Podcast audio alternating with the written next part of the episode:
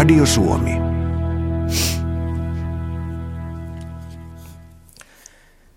Ja tervetuloa suoraan lähetykseen Pasilan studioon ja meillä on edessä parituntinen sankaruusilta. Juontajina tässä lähetyksessä ovat Ari Meriläinen ja Minna Korhonen. Hyvää alkuiltaa. Iltaa vaan. Sankaruus on pääteema. Taustalta löytyy sellaisia nimiä kuin Mannerheim. Löytyy myöskin Suomen Marsalkka, löytyy operaatio Mannerheim.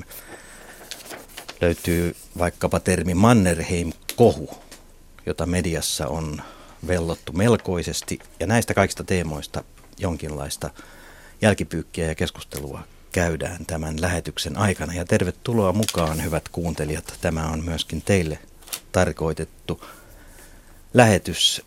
Ja tässä lähetyksessä paikalla täällä studiossa ovat dosentti, historian tutkija Lasse Laaksonen. Tervetuloa Lasse. Tervetuloa. Kiitos. Ja median puolesta hieman blogissakin asiaa kommentoinut ja mediayhteiskuntaa arvioinut, analysoinut Helsingin yliopiston viestinnän professori Esa Väliverronen. Tervetuloa. Kiitos, kiitos. Ja myrskyn silmässä aika pitkän aikaa aikaansa viettänyt kollega tuottaja Erkko Lyytinen. Tervetuloa myöskin mukaan lähetykseen. Kiitos paljon. Ja ennen kuin mennään varsinaisiin teemoihin, niin, niin pistäkääpä ylös nuo yhteystiedot, joilla pääsette niin. tekin mukaan tähän lähetykseen. Tänne voi soittaa tai laittaa tekstiviestiä tai sähköpostia. Eli numero tähän lähetykseen on 0203 17600. Ja tässä nämä hinnatkin, niin 8,21 senttiä per puhelu plus 2 senttiä minuutilta. Ja matkapuhelimesta soitettuna hinta on 8,21 senttiä per puhelu plus 14,9 senttiä minuutilta. Ja sitten vielä tekstiviestit RS-teemailta sinne naputetaan ja sitten se kysymys tai kommentti ja tämä viesti numero on 16149. Tämän hinta on 40 senttiä per viesti. Ja vielä voi laittaa vaikka sähköpostia radio.suomi.yle.fi ja aika on kello 20 asti. Ja jos, kun olen kuullut sanottavan, että sähköpostikin alkaa olla jo vanhanaikainen media, niin tässä mielessä mukana on myöskin Twitter tällä kertaa. Ja on se aikaisemminkin ollut mukana, en tiedä kuinka aktiivisesti loppujen lopuksi keskustelua siellä on käyty, mutta nyt käydään myöskin Twitterissä tämän lähetyksen aikana keskustelua ja me seuraamme tässä lähetyksessä myöskin sitä. Twitter-tili löytyy Radio Suomi, hashtag Radio Suomi ja hashtag sankaruusilta.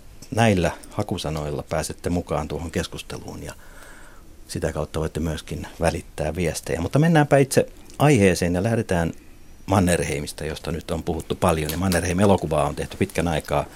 Itse asiassa vasta tässä hetki sitten minulle selvisi se, että Lasse Laaksonen olet ollut mukana myöskin aikanaan Renni Harliinin kanssa yhteistyössä elokuvasuunnitelmissa Mannerheimista. Kyllä, Rennin kohdalla niin täytyy sanoa, että yli 30 käsikirjoitusversiota ja olin Rennin historical advisor ja kävimme läpi näitä faktoja, niitä reunaehtoja, mitä käsikirjoituksessa täytyy olla. Tiety, ei, ei mennä tässä kohdassa joo. vielä syvemmälle. Nyt haluan ensimmäiseksi kysyä tähän teemaan, teemaan sopivaksi, sopivasti Lasse. Oliko Mannerheim sankari ja jos oli, mikä hänestä teki sellaisen? Kansakunta vaatii omat sankarinsa ja yleensä suomalaiset sankarit liittyy sotaan ja sotahistoriaan. Ja tässä suhteessa Mannerheim oli kaikki voipa. Ää, onko tässä jotain erityisen suomalaista, eikö näin ole aika yleismaailmallisestikin, niin. että sankarit löytyvät sieltä itse sotahistorian lehdiltä? Itse asiassa virolaiset historian tutkijat ihmettelivät minulle sitä, että kuinka ruotsinkielinen Mannerheim, joka puhui suomea heikosti, saattoi olla meidän sankarimme. Mutta Mannerheimin sankaruus liittyy paljon siihen – yhtenäistävään tekijään. Hän sai kansakunnan rivit koottua ja hänestä nousi hiljalleen myytti, sankari, jolla ei ole mitään kielteisiä piirteitä. Hän on hyvä ihminen. Mm. Hän taistelee hyvän puolesta pahaa vastaan. Eli myytti ja symboli monelle asialle. Erkko Lyytinen, Erkko, millaisia ovat sinun sankarisi? Ja edustaako Mannerheim persoonana sitä sankaruutta? No kyllähän Mannerheim sai omassa elämässään ihan valtavasti aikaan. Että kuka tahansa tässä ajassa omaa uraa ja, ja kiipiä, kiipiä elämäänsä viettävä, niin kyllä on pikkasen, pikkasen haastetta siihen, että pystyy samanlaisen uran tekemään. Että siinä mielessä hänessä on paljon hämmentävää, kunnioitettavaa puolta, mutta ehkä hän nyt ei kuitenkaan ole minun sankarini. Mulla itselläni on jotenkin sellainen hyvin vaikea suhde, ymmärrettävästikin ehkä Mannerheimiin tällä hetkellä, että, että hän, on, hän, on, hän on paljon kaikkea minulle, mutta tämä sankaruus on tietysti aina vähän hankala, hankala käsite, varsinkin ihmisistä, joiden ympärille tämä sankaruus on tietyllä tapaa mulle rakennettu. En minä häntä tuntenut, ei minulla hän oikein semmoista suoraa, suoraa henkilökohtaista suhdetta vielä päässyt syntymään, mutta, mutta tietysti ihailen hänen, hänen kykyänsä, kykyänsä vastata muuttuvaan aikaan ja sen mukana tuomiin haasteisiin.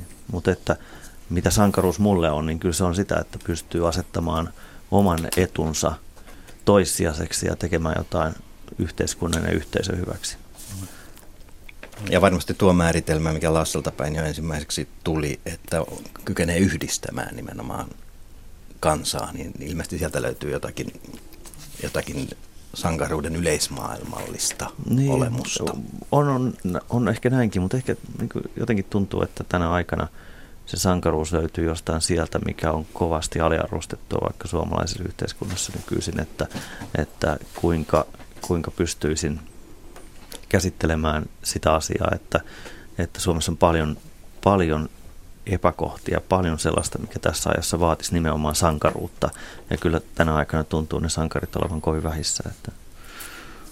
Aivan, ja sankareista, ainakin ne sankareita aina tarvitaan. Mm. Niitä pitäisi jostain löytyä, mutta mistä me tämän päivän sankareita löydämme? No tähän yksi kommentti täältä tullut viesti, että sankarimyyteistä tulisi luopua. Ne aiheuttavat vain haittaa ihmisten välisille suhteille.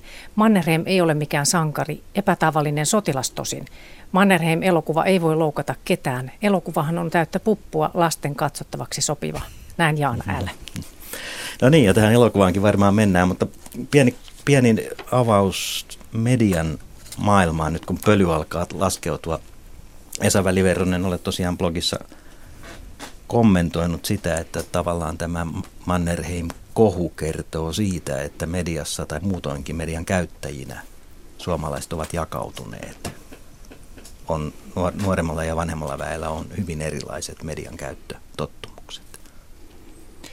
Joo, kyllä, että tässä niin kun, kun tätä kohua rakennettiin, varsinkin iltapäivälehdessä, niin, niin tota oli semmoinen oletus, että nyt tässä kansa raivostuu, kun saadaan musta Mannerheim, mutta en tiedä kuinka yleisesti tämä niin kuin tavoitti kansaa tai kansalaisten raivoa. Että, että kyllä niin kuin, mä luulen, että aika monet oli ehkä välinpitämättömiä ja, ja tota, jotkut oli toki loukkaantuneita ja, ja sitten sen lisäksi oli sitten sellaisia, jotka niin kuin ehkä alkoi tästä leikitellä erilaisilla sankarimyyteillä ja tästähän kertoo aika paljon se, että miten niin sosiaalisen median ilmestyy erilaisia väännöksiä tästä leffasta ja, ja tota, sen herättämästä kohusta. Mitäs Erkko, mitkä ovat sinun suosikkeja? Sieltähän löytyy Hitlerin suulla, että Hitler sai kuulla, että Marsalkka on tummaihoinen. Ja... Kyllä mä itse asiassa tuossa todellakin häkellyin siitä. Meillä oli tiettyä odotusta, että tämmöistä meemikulttuuria pääsee tässäkin syntymään, mutta se äh, riemu ja, ja tota, joskus varmaan raivokin, millä, millä tota intensiteetillä näitä alkoi syntymään, niin se oli tietysti ääretön yllätys meille kaikille. Itseäni kyllä lämmitti useasti nämä, nämä huikeat adaptaatiot näistä muista elokuvista, mitä voisi Keniassa tehdä, suomalaisia klassikoita, Seitsemän veljestä ja näin poispäin. Se, se oli aika nopeasti löydetty ne kenialaiset maasaikuvat ja, ja näihin yhdistetyt, jotkut, jotkut aika onnistuneetkin vertaukset, että kieltämättä ne synnytti valtavasti hupia minussa ja meidän työryhmässä. Aivan. No mikä se Erkko tällä hetkellä on vointi? Kuinka pitkälle yöunet on tässä mennyt tämän hankkeen kanssa? No itse asiassa silloin varmaan ensiltä viikolla yöunet oli aika vähäiset, vähäiset tietysti tiettyä painetta jo, jo se tuotti, että meillä elokuvan katselukopio valmistuu noin viittä tuntia ennen elokuvan ensi iltaa, joten, joten jo pelkästään tästä tekniset ongelmat. Eli nämä tuottajan normaalitkin murheet vielä päällä. niin, niin, siinä oli sellainenkin tietty, tietty haaste, että kun meillä oli kuitenkin koko, koko sali täynnä ihmisiä tulossa ja ja tota, elokuva ei ollut vielä valmis, niin siinä tietysti alkaa nämä, niin nämä tuottajan ja normaali asiatkin olemaan, olemaan tota, niin kuin yöunia vieviä, mutta, mutta et nyt taas kun on päässyt oikeastaan palautua tästä jo, nyt jo reilu viikon verran, niin kyllähän tämä nyt, nyt niin kuin näyttäytyy ihan toisessa valossa koko prosessi. No otetaanpa Erkko tähän aika lailla kärkeen peruskysymys. Lähtisitkö uudelleen samaan hankkeeseen näillä tiedoilla, jota, jota tässä vaiheessa ja tämän loppusuoralla – sinulla on. Vieläkö lähtisit ja vieläkö no lähtisit samoin eväin liikkeelle? Itse asiassa lähtisin sen takia, koska kansan reaktio, niin kuin tässä, tässä oikeastaan Esa toi esille just se, että, että mä oikeasti silloin, kun me lähdettiin tätä puolitoista vuotta sitten hanke, hanketta viemään eteenpäin, niin mä odotin, että se viha tulee olemaan paljon konkreettisempaa. Se tulee aiheuttamaan niin suuria niin kuin hankaluuksia, että me ei saada vietyä tätä projektia läpi. Mutta eihän niin ollut todella. Siis itse asiassa hyvin, hyvin pieni vähemmistö suomalaisia oikeasti raivostu. Että niin kuin näin jälkikäteen, kun mä opin median käyttäytymisestä sen, että on tärkeää tietylle kohdeyleisölle kaupata näitä kohuja, niin sen ymmärtää niin kuin asioiden suhteellisuuden paljon paljon selkeämmin. Ja, ja näin jälkikäteen niin itse asiassa monia asioita olisi pitänyt tehdä paljon rohkeammin kuin mitä me tehtiin juuri tästä syystä, että itse suomalaiset on aika yllättävänkin niin kuin asioihin rauhallisesti suhtautuvaa kansaa paitsi silloin kun puhutaan Mannerheimista, niin jotain kuohahtaa aina. niin, niin on, mutta, mutta mä en oikein ihan varma enää, että kun musta tuntuu, että suomalainen yhteiskunta on niin hajautunut, että täällä on se tietty porukka, joka kuohahtaa, ja sitten on se suuri, suuri enemmistö, joka ei oikein löydä sitä omaa suhdettaan tähän koko kohuun, että, että ne tuntuu näin jälkikäteen siltä oikeastaan. Mutta mennään tuohon sankaruusteemaan kärkeen, ja meillä on puhelimessa aika hyvin suomalaisten tuntema, hyvin kansainvälinen kosmopoliitti henkilö. Helena Ranta, tervetuloa mukaan. Kiitos. Sinua on aina vaikea tituleerata, kun perustitteli taitaa olla se hammaslääkäri edelleenkin, mutta praktiikasta sinua ei niinkään hyvin tunneta no kuin ei, jostakin ei, aivan muusta. suosittelisi. Aivan, mutta sanotaan nyt vaikkapa näin, että useiden kansainvälisten oikeuslääketieteellisten tutkimusryhmien johtaja, jäsen ja sotatantereita olet kulkenut jo Kyllä. ties kuinka pitkään, kuinka pitkään itse asiassa olet, olet, olet näissä tunnistus- ynnä muissa tehtävissä ollut? Me, olemme, me aloitimme Srebrenicasta maaliskuussa 1996 ja sillä tiellä sitten olen ollut ja, ja vaikka siirryin viime vuonna eläkkeelle, niin mä palasin tänä vuonna sitten töihin ja olin viime keväänä Libyassa. Mm, aivan. Ja sinun kanssasi on nyt hyvä puhua sankaruudesta. Tuossa todettiin, että sodan maailma on se, jossa sankareita syntyy. Siellä syntyy kyllä huomattava määrä vainajia ja, ja siellä syntyy myöskin antisankareita huomattava määrä. Minkälainen sinun suhteesi kaiken tämän kokemasi jälkeen on sankaruuteen ja sotasankaruuteen erityisesti? No, täytyy muistaa, että sodat ovat muuttaneet niin kuin tavallaan luonnettaan hyvin dramaattisesti 1900-luvulla ja ne sodat tai konfliktit, aseelliset konfliktit, joista minulla on omakohtaista kokemusta, niin ne ovatkin maiden sisäisiä konflikteja.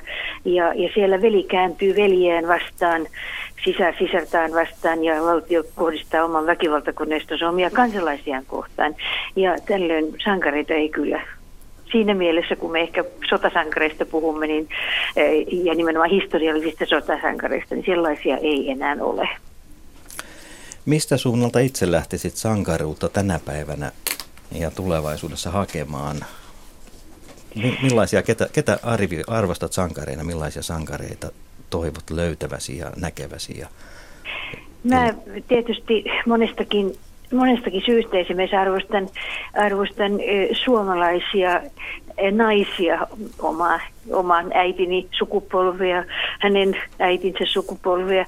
Ajatellen sitä, minkälainen meidän yhteiskuntamme tänä päivänä on ja miten se on rakennettu sekä miesten että naisten toimesta.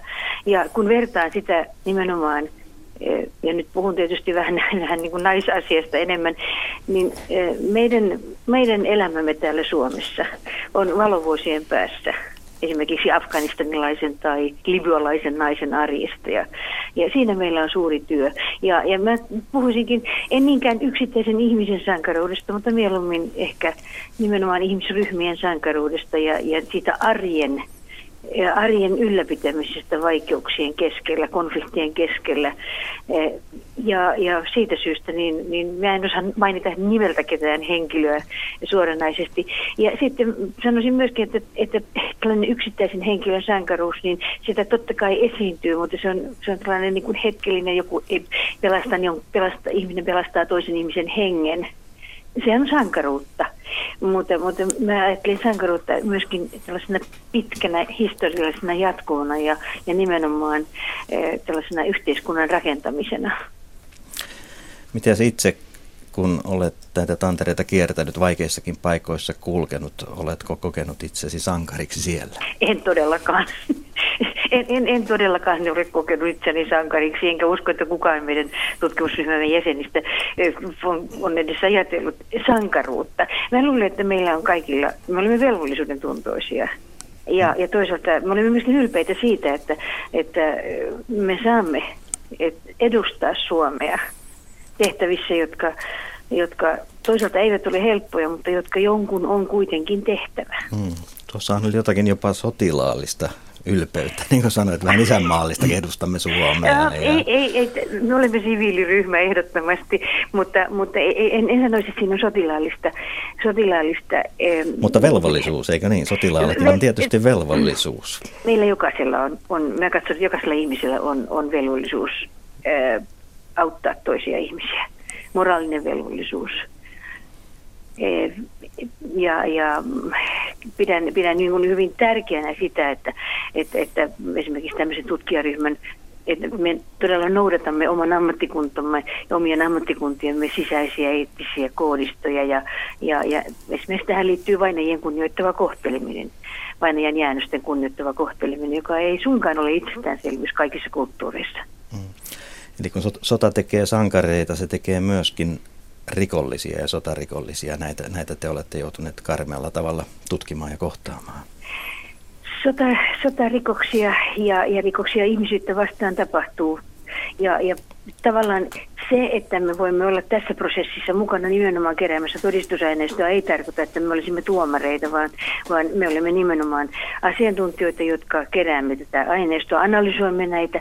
Ja sitten riippumattoman joko kansallisen tai kansainvälisen tuomioistuimen tehtävä on arvioida sitten syytteeseen asetettujen henkilöiden mahdollinen syyllisyys tai, tai mikäli he ovat syyttämiä, niin vapauttaa heidät. Ja, ja siinä mielessä humani kansainvälisessä oikeudessa on tapahtunut hyvin suuri kehitys toisen maailmansodan jälkeen. Ja meillä on ensimmäistä kertaa maailman historiassa pysyvä kansainvälinen rikostuomioistuin, ja joka on riippumaton esimerkiksi YKsta ja, ja joka voi nimenomaan peruskirjansa, eli Rooman peruskirjan mukaan tuomi, myöskin ottaa käsiteltäväkseen maiden sisäisten aseisten, aseellisten konfliktien yhteydessä tapahtuneita ihmisoikeusloukkauksia. Ja sieltäkin taholta voisi tietysti sankareita tähän maailman tilanteeseen löytyä, eikö niin?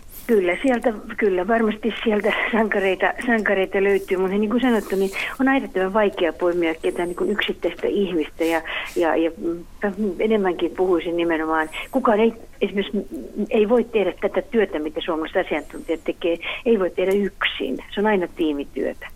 Hmm. Hyvä, kiitoksia Helena Ranta. Nais, nais, naissankareita kuitenkin eniten nostaisit tässä, eikö niin, jos tiivistään pitäisi sanoa? No, siis arjen sanottu, naisia. Arjen, arjen naisia, jotka muuten konfliktien keskellä sitten pitävät yllä sitä yhteiskuntaa, joka kuitenkin sortuu. Kiitos tästä näkökulmasta Helena Ranta Kiitos. ja oikein mukavaa iltaa. Kiitos, kuulin. Miltä tämä kuulosti? Me olemme puhuneet sotasankareista täältä. Löytyykö kannattajia tällä ajatuksella, että naiset ovat aikamme sankareita? Lasse, ole Niin, lähinnä tästä Helena Rannan puheenvuorosta tuli mieleen se, että sankarikäsitehän on muuttunut. Et niin kuin hän totesi, niin on tämmöinen kollektiivinen sankaruus olemassa. Mutta myös sankarinimike on kärsinyt eräänlaisen inflaation. Nykyään puhutaan arjen sankareista, puhutaan ö, rauhan välittäjistä yrittäjistä. Martti Ahtisaari on sankari yhdestä näkökulmasta. Sitten on tietokoneviruksia vastaan taistelevat sankarit ja niin poispäin. Että koko käsite on muuttunut näistä Mannerheimin ajoista. Eli sankaruutta on käsiteltävä, peilattava sitä taustakontekstia vasten. No entäs me toimittajat, Erkko, mitäs mieltä olet siitä? Sinä olet ottanut tuottajana, toimittajanakin, näin voisi ajatella, niin ison haasteen taistellut joidenkin asioiden puolesta, saanut projektin vietyä läpi. Voiko toimittaja, voiko tuottaja, voiko ohjaaja olla sankari?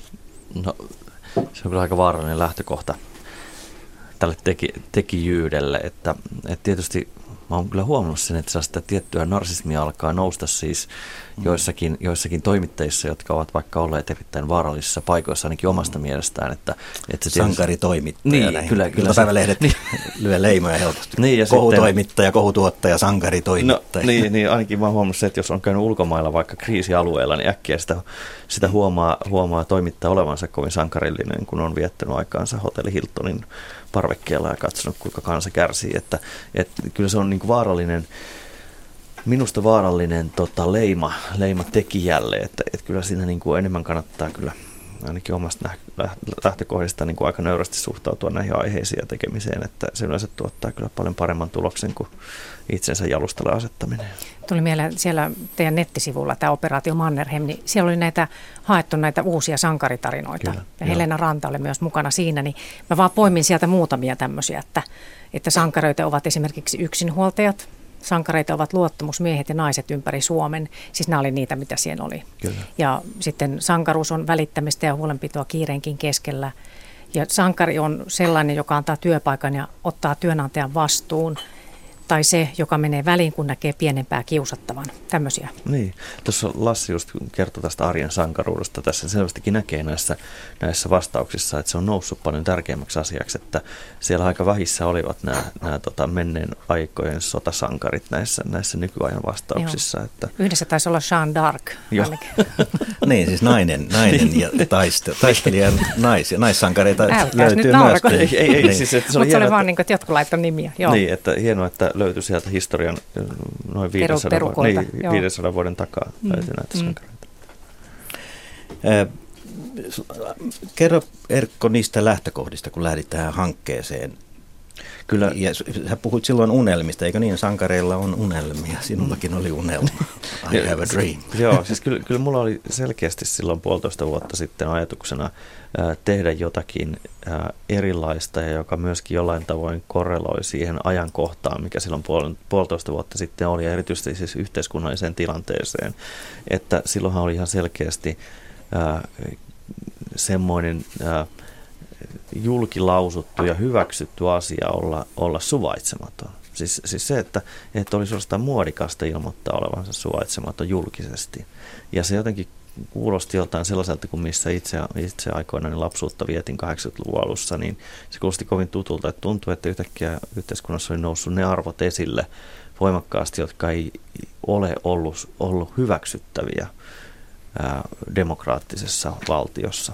Ja, ja jossain, jossain siellä alkoi nousta, nousta ajatus tehdä Mannerheim-elokuva. Ja toki siinä niin kuin vierellä koko ajan kulki se to, toinen Mannerheim-elokuva, jota kanssa pyrittiin tekemään silloin puolitoista vuotta sitten ihan, ihan avoimesti. Että, että tietynlainen ää, jännite syntyi myös siinä toisen elokuvan ää, tekemisessä ja siinä, että syntyykö sieltä koskaan sitä elokuvaa. Ja, ja kuitenkin siinäkin vaiheessa oli mun mielestä melkein kymmenen vuotta sitä elokuvaa tehty, että että kyllä siinä oli kaksi selkeää tota, tarvetta tehdä se elokuva. A, että se jollain tavoin korreloi siihen aikaan ja siihen, siihen ajan henkeen. Ja toinen se, että, että suomalaiset pitää vapauttaa tästä tarpeesta saada tämä Mannerheim-elokuva aikaiseksi. Hyvä, ja mainitaanpa tästä puhelinnumero. Voitte siis soittaa tähän suoraan lähetykseen Radio Suomeen puhelinnumeroon 0203 17600 tai laittaa myöskin sähköpostilla viestiä radio.suomi.yle.fi. Ja nyt Minnalla on näitä no, sähköpostiviestejä, on joita on tullut. Joo, puretaan vähän näitä, mitä tänne on. Täällä on muun muassa tämmöinen, että mitä on ihmisen aito vapaus? Se on oikeus ja kyky kaataa raja-aitoja itsensä sisällä. Sananvapauden käyttö osoittaa itse kustakin, onko ihminen onnistunut oman vapautensa rakentamisessa. Toivottavasti Yle Mannerheim prosessi herättää edes muutamia ihmisiä. Iltasanomien keskustelupalstan perusteella on kyllä vielä paljon töitä. Olen nauranut makeasti, mutta asiahan on todella vakava. Koska suurimmalta osalta kansaa näyttää puuttuvan se luovuus, mitä nyt erityisesti tarvitaan kansakunnan tulevaisuuden vuoksi. Näin Terttu. Ja täällä on kyllä lisääkin. Otetaanko vielä? Vai? Jatketaan vielä ainakin toinen siihen perään. Saadaan Joo, niin tota, vähän tuota ruuhkaa ja uusia, uusia aivan. tilalle. Otetaan täältä tämmöinen, että mm, kävin armeijan vapaaehtoisena 70-luvun lopulla ja niihin aikoihin oli aloittanut, oli aloittanut puolustusvoimissa ohjusmaisen uraputken mies nimeltä Gustav Heklund. Täytyy myöntää, että tuli seurattua ihallen hänen etenemistään sotilasurallaan vielä pitkälle 80-luvullakin. Eli siinä oli upseeri ja herrasmies samassa paketissa isänmaallista sankariainesta. Näin terveisin eteläpohjalainen sissi. No niin, Gustav Heklund, mennäänpä tähän nimeen ja teemaan. Hän on tähän liipannut läheltä, että mediakohua varsinkin. Mitäs ajatuksia herättää se kohu, jota tähän Heklundin ympärille rakennettiin. Erkko tietää vähän taustoja. Siis Gustav Heklundia pyydettiin meidän sankaruuden päivittämiskampanjaan ja, ja hän lähti innolla siihen mukaan, koska hän, hän piti että, tärkeänä sitä, että, että tällaista asiasta puhutaan, niin hän nosti itse, itse esille rauhanrakentaja Yitzhak Rabinin ää, Israelista, Israelista ja, ja, ja sen jälkeen oikeastaan asiat menivätkin paljon mutkikkaammaksi, koska koska tähän mediakäsikirjoitukseen ei selvästikään iltapäivälehden mielestä kuulunut se, että Gustav Heklund on nimenomaan tällä puolella, koska siis historiallisesti Heklund on ollut ehdottomasti vastaan tällaisia, tällaisia provokaatioiksi väitettyjä hankkeita. Ja siinä vaiheessa Heklundille kirjoitettiin selvästikin tällainen rooli, että hänen täytyy olla vastaan tätä hanketta, mutta ongelmaksi nousi vaan se sitten, että ei Gustav Heklund ole koskaan ollut vastaan tätä hanketta. Ja, ja, ja tästä tietysti meillä on, on selkeä eriävä mielipide erään iltapäivälehden kanssa, että oltiinko vastaan vai ei, mutta tosiasia on se, että Gustav Heklund on meidän kampanjassamme mukana edelleenkin. Ja itse asiassa jollakin oudolla tapaa myös tykkäsi ja nautti elokuvasta, niin kuin iltapäivälehti myös osasi kertoa. Eli, eli mulla itselläni on, on tietysti jäänyt tästä, tästä asiasta vähän hämmentynyt olotila, että, että se kertoo jollakin jännällä tavalla, että meidät kaikki, niin meillä kaikilla on tietyt roolit tässä, tässä tota julkisessa julkisen, julkisen kuvan raken, rakennuspalikoissa, että, että jos siitä roolista poikkeaa, niin se ei tietenkään sovi tähän käsikirjoitukseen ja ehkä, ehkä tässä on itse kullekin käynyt vähän niin. Aivan. Meillä on puhelimessa Kari Määttänen Jyväskylästä. Tervetuloa lähetykseen. Kiitoksia, kiitoksia. Millaisia ajatuksia sankaruudesta, Mannerheimista, tästä Marsalkka-hankkeesta vai mistä? No nimenomaan joo, Mannerheimista. Ja tuota, no minun isäni oli siellä sodassa ja, ja, ja oli siellä tietysti monia muitakin sukulaisia ja ynnä muuta. Kyllä he kaikki silloin jo arvostivat ja minä olen jälkeenpäin sitten tutkinut asioita ja, ja, ja olen paljon ollut itse tuolla idässä silloin Neuvostoliiton aikana. Ja mä olen aivan varma, kun Mannerheimihän sai siellä puolella sen varsinaisen sotilaskoulutuksen ja mm-hmm. ynnä muuta, ynnä muuta. Hän oppi siellä varmaan myös tietämään ja ymmärtämään venäläistä kansan luonnetta. Että tuota, tässä tulee mieleen kaksi sellaista asiaa, mitä mä erityisesti arvostan. Arvostan hänen sotilas, sanoisiko taidoissaan. Toinen oli se, että hän antoi määräyksen, että Suomesta ei ammuta yhtään laukausta Leningradin piiritykseen. Ja siellä on vielä tänäkin päivänä vanhoja katuja, joissa on kyltit seinässä, että kummalla puolella on turvallista kulkea. Siis sillä puolella, mihin Suomesta paukut olisi tullut, niin silloin oli turvallista kulkea. Ja toisella puolella taas, kun saksalaiset ampu, niin ei ollut turvallista kulkea. Niin on vieläkin siellä. Yeah. Se oli toinen. Ja sitten toinen on se, että tuota, kun suomalaisilla oli mahdollisuus edetä Petroskoistakin vielä aika paljon eteenpäin ääneslinnasta. Siellä mun appiukko muuten oli yhden kokoomaleerin pommo, sellaisen, missä Viktor Klimenko syntyi.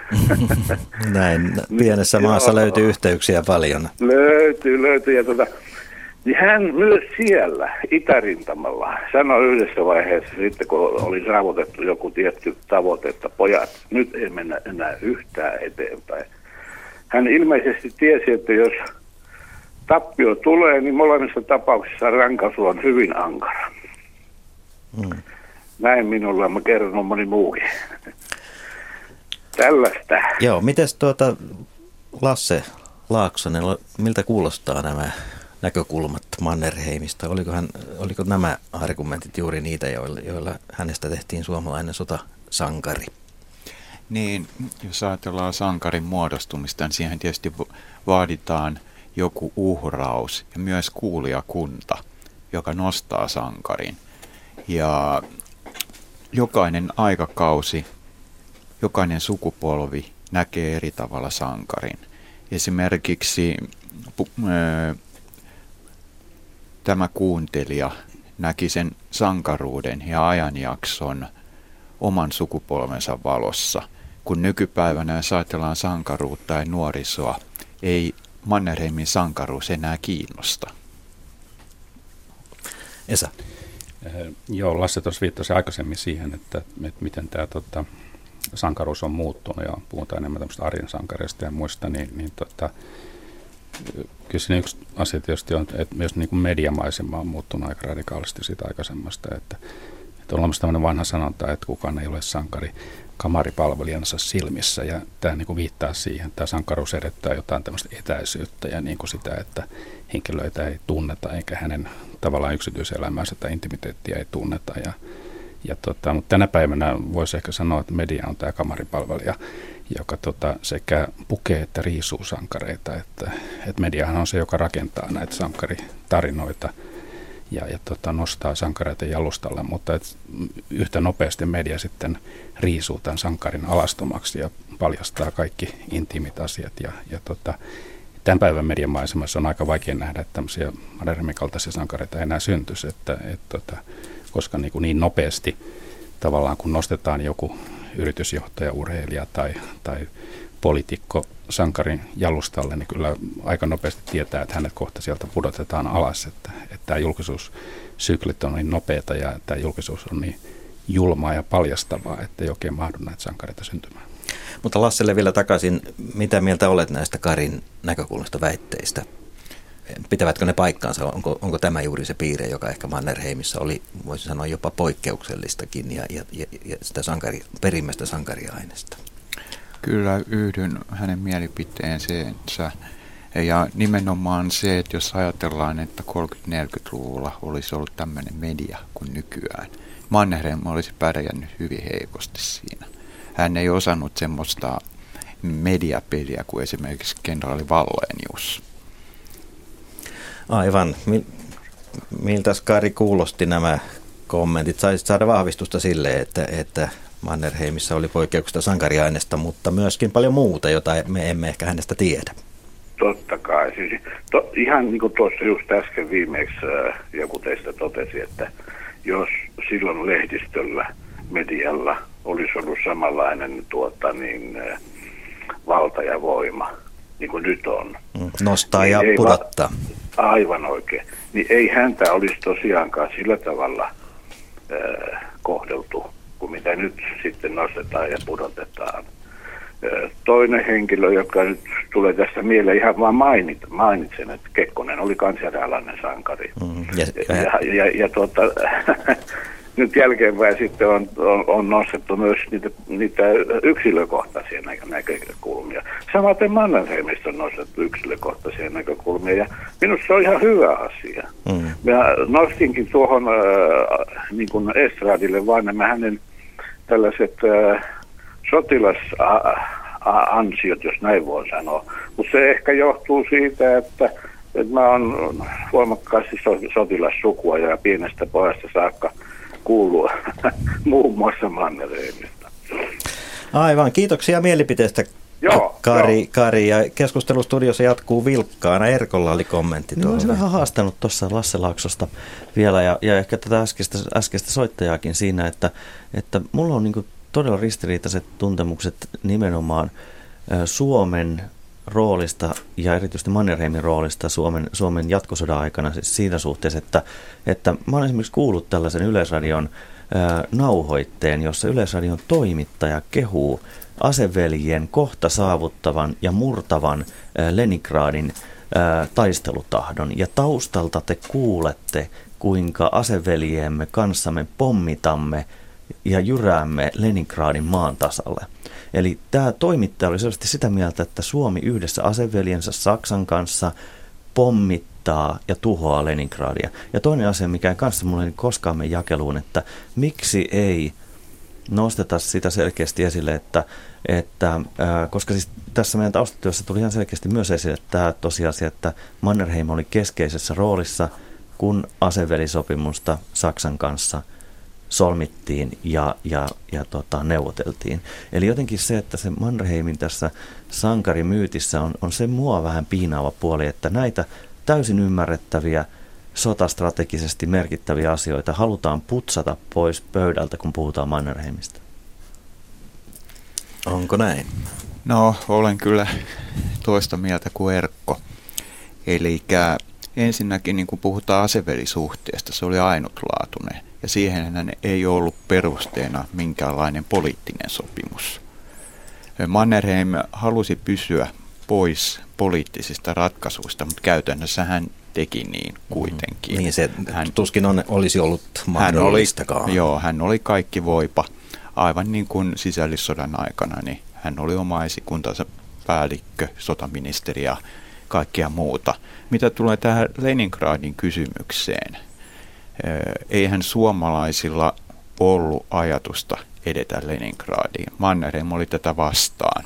Ilmeisesti hänellä oli myös jonkinlaisia henkisiä perusteita – hän oli ollut paljon Pietarissa ja sinne liittyi paljon kokemuksia, mutta ennen kaikkea sotilastrategisesti Saksaa hän ei pitänyt niin luotettavana, niin vahvana, että tässä olisi kannattanut sitten sormia polttaa. Aivan, ja tässä nyt kun puhutaan viestinnästä, niin Erkko nosti esille sitä viestintää, jota sodan aikana harrastetaan, joka on selkeästi propagandaa, mutta Toisin kuin nykyisin. To, toisin kuin nykyisin, eikö niin?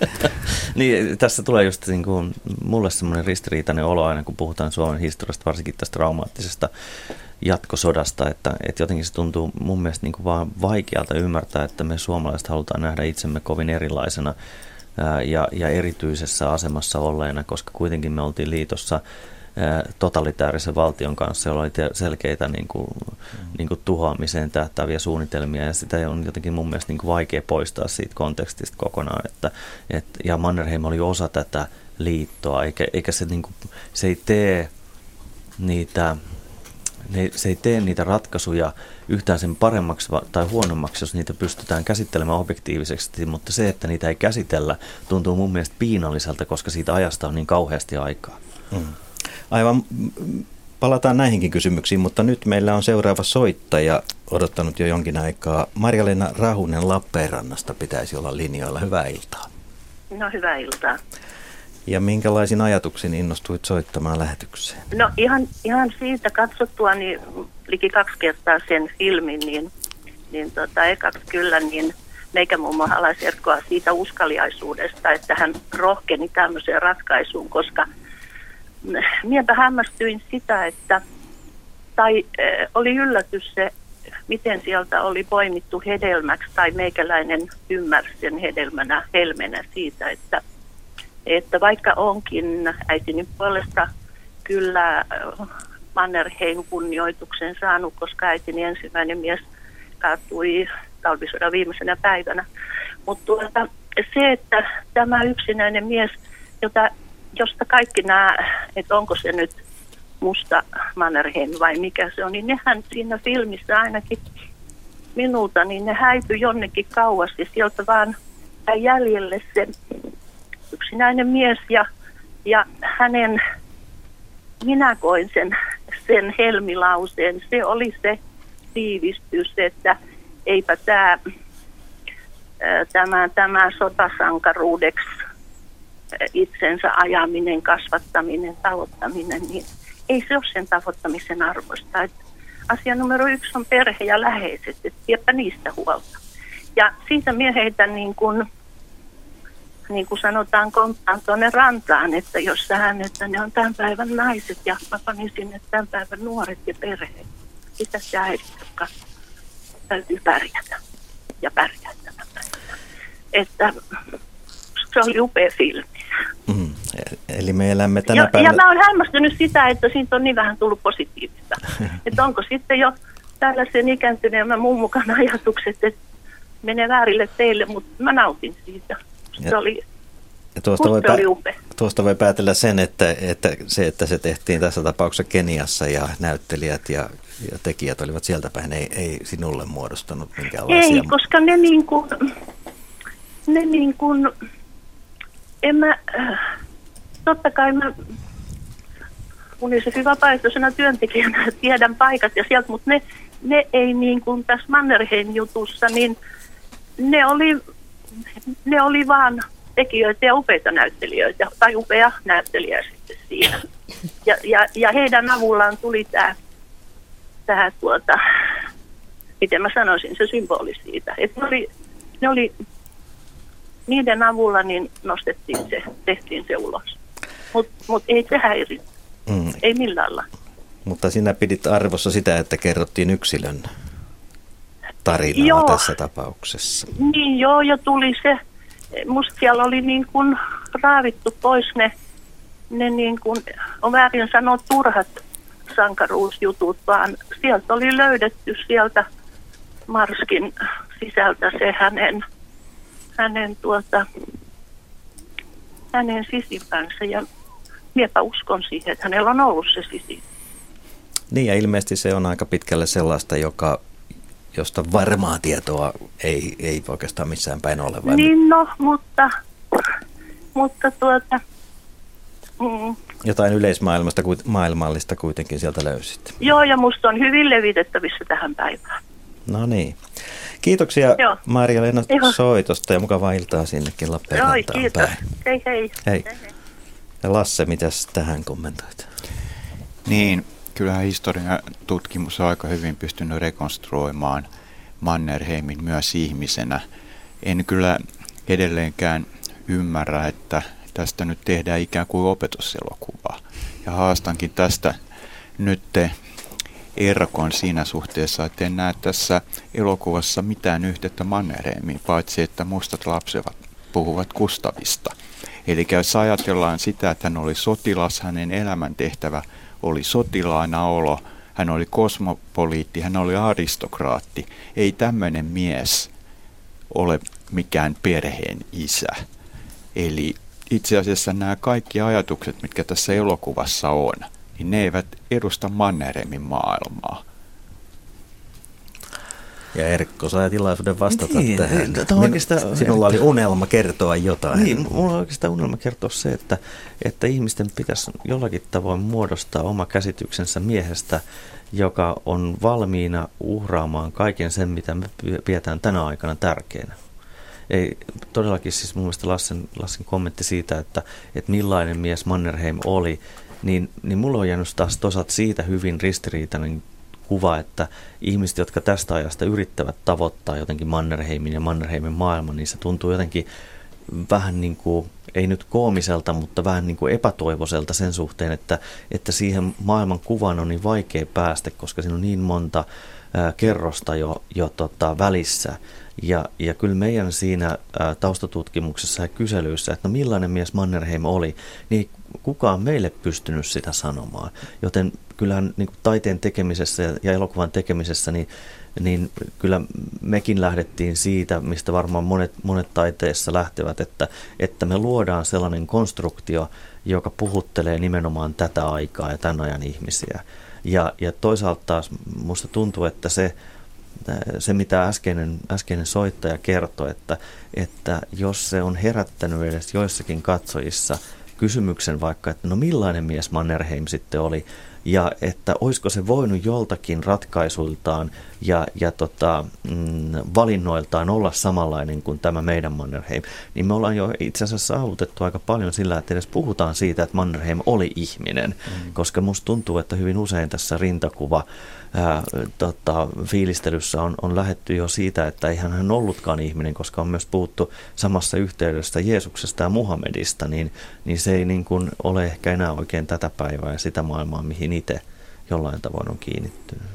Tähän sopii yksi viesti. No niin, otetaan viesti Joo. sieltä ja Esa, Esa kommentoi myös Okei, tätä Anni, sulla oli joo. No, mutta ihan tälleen, no mä otan tämän lyhyemmän. Mannerheim-elokuvan kohdalla tuottajat eivät jostain syystä huomaa muistuttaa tarinankerronta näkökulmasta.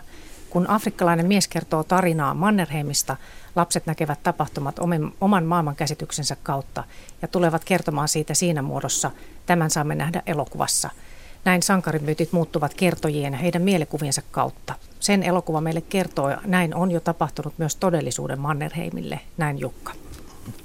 Niin Esa, tuosta ajasta, Mannerheimin ajasta, meillä ei ole iltapäivälehtiä luettavana eikä seurattavana, mitä, mitä kohuja hänen ympärillään kirjoitettiin. Ja, ja tavallaan tämä persoonallisempi kuva Mannerheimista jää saavuttamatta, eikö niin? Joo, ja tästä tietysti kiinnostavaa, että Medekohu oli suurimmaksi osaksi ennen tätä elokuvaa, kun oli kukaan sitä nähnyt, ja sen jälkeen on aika vähän, vähänkin juttuja. Mä itse katsoin sen siellä – ensi illassa ja tota, se oli aika jännää nähdä, että siellä varsinkin nuorempi yleisö tuntui olevan kovasti mukana ja innoissaan katsomassa tätä ja en mä oikeastaan usko, että, että Mannerheim tämä elokuva kertoo kauhean paljon Mannerheimista, mutta että ehkä se peilaa jollain tavalla näitä niin kuin, että millä tavalla ihmiset suhtautuu siihen. Ja musta on ollut pikkasen huvittavaa ehkä seurata näitä kriitikoiden, elokuvakriitikoiden arvioita tästä elokuvasta, että niissä on aika pitkällä oltu niin pettyneitä, että elokuva ei vastannut sitä ennakkokohua. Ja tämä ennakkokohu oli suurin piirtein se, että, että tota, tämä olisi jotenkin samanlainen kuin tämä Selinin tekemättä jäänyt suurmieselokuva, ja siihen peilattiin, niin kuin tämä oli tämmöinen pienen budjetin Afrikassa tehty elokuva. Ja ihan lyhyesti Lasse kommentti, sitten menemme kohti merisäätä. Mitä tulee tähän mediakohuun ennakolta, niin siinä luulen, että yleinen mielikuva ajattelin, että on tulossa täyspitkä elokuva, Mannerheimin elämäkerta ja Musta mies, siinä on aivan kauhistus. Mutta todellisuus olikin, että tämä on aika harmiton elokuva. Se, mitä elokuvan kielestä haluan vielä lyhyesti sanoa. Mä luulen, että me joudutaan palaamaan tähän elokuvan kieleen, nimittäin sekuntiviisari vilistää vauhdilla ja menemme merisäähän. Meillä on hetki aikaa merisään ja uutisten välissä, palaamme asiaan silloin.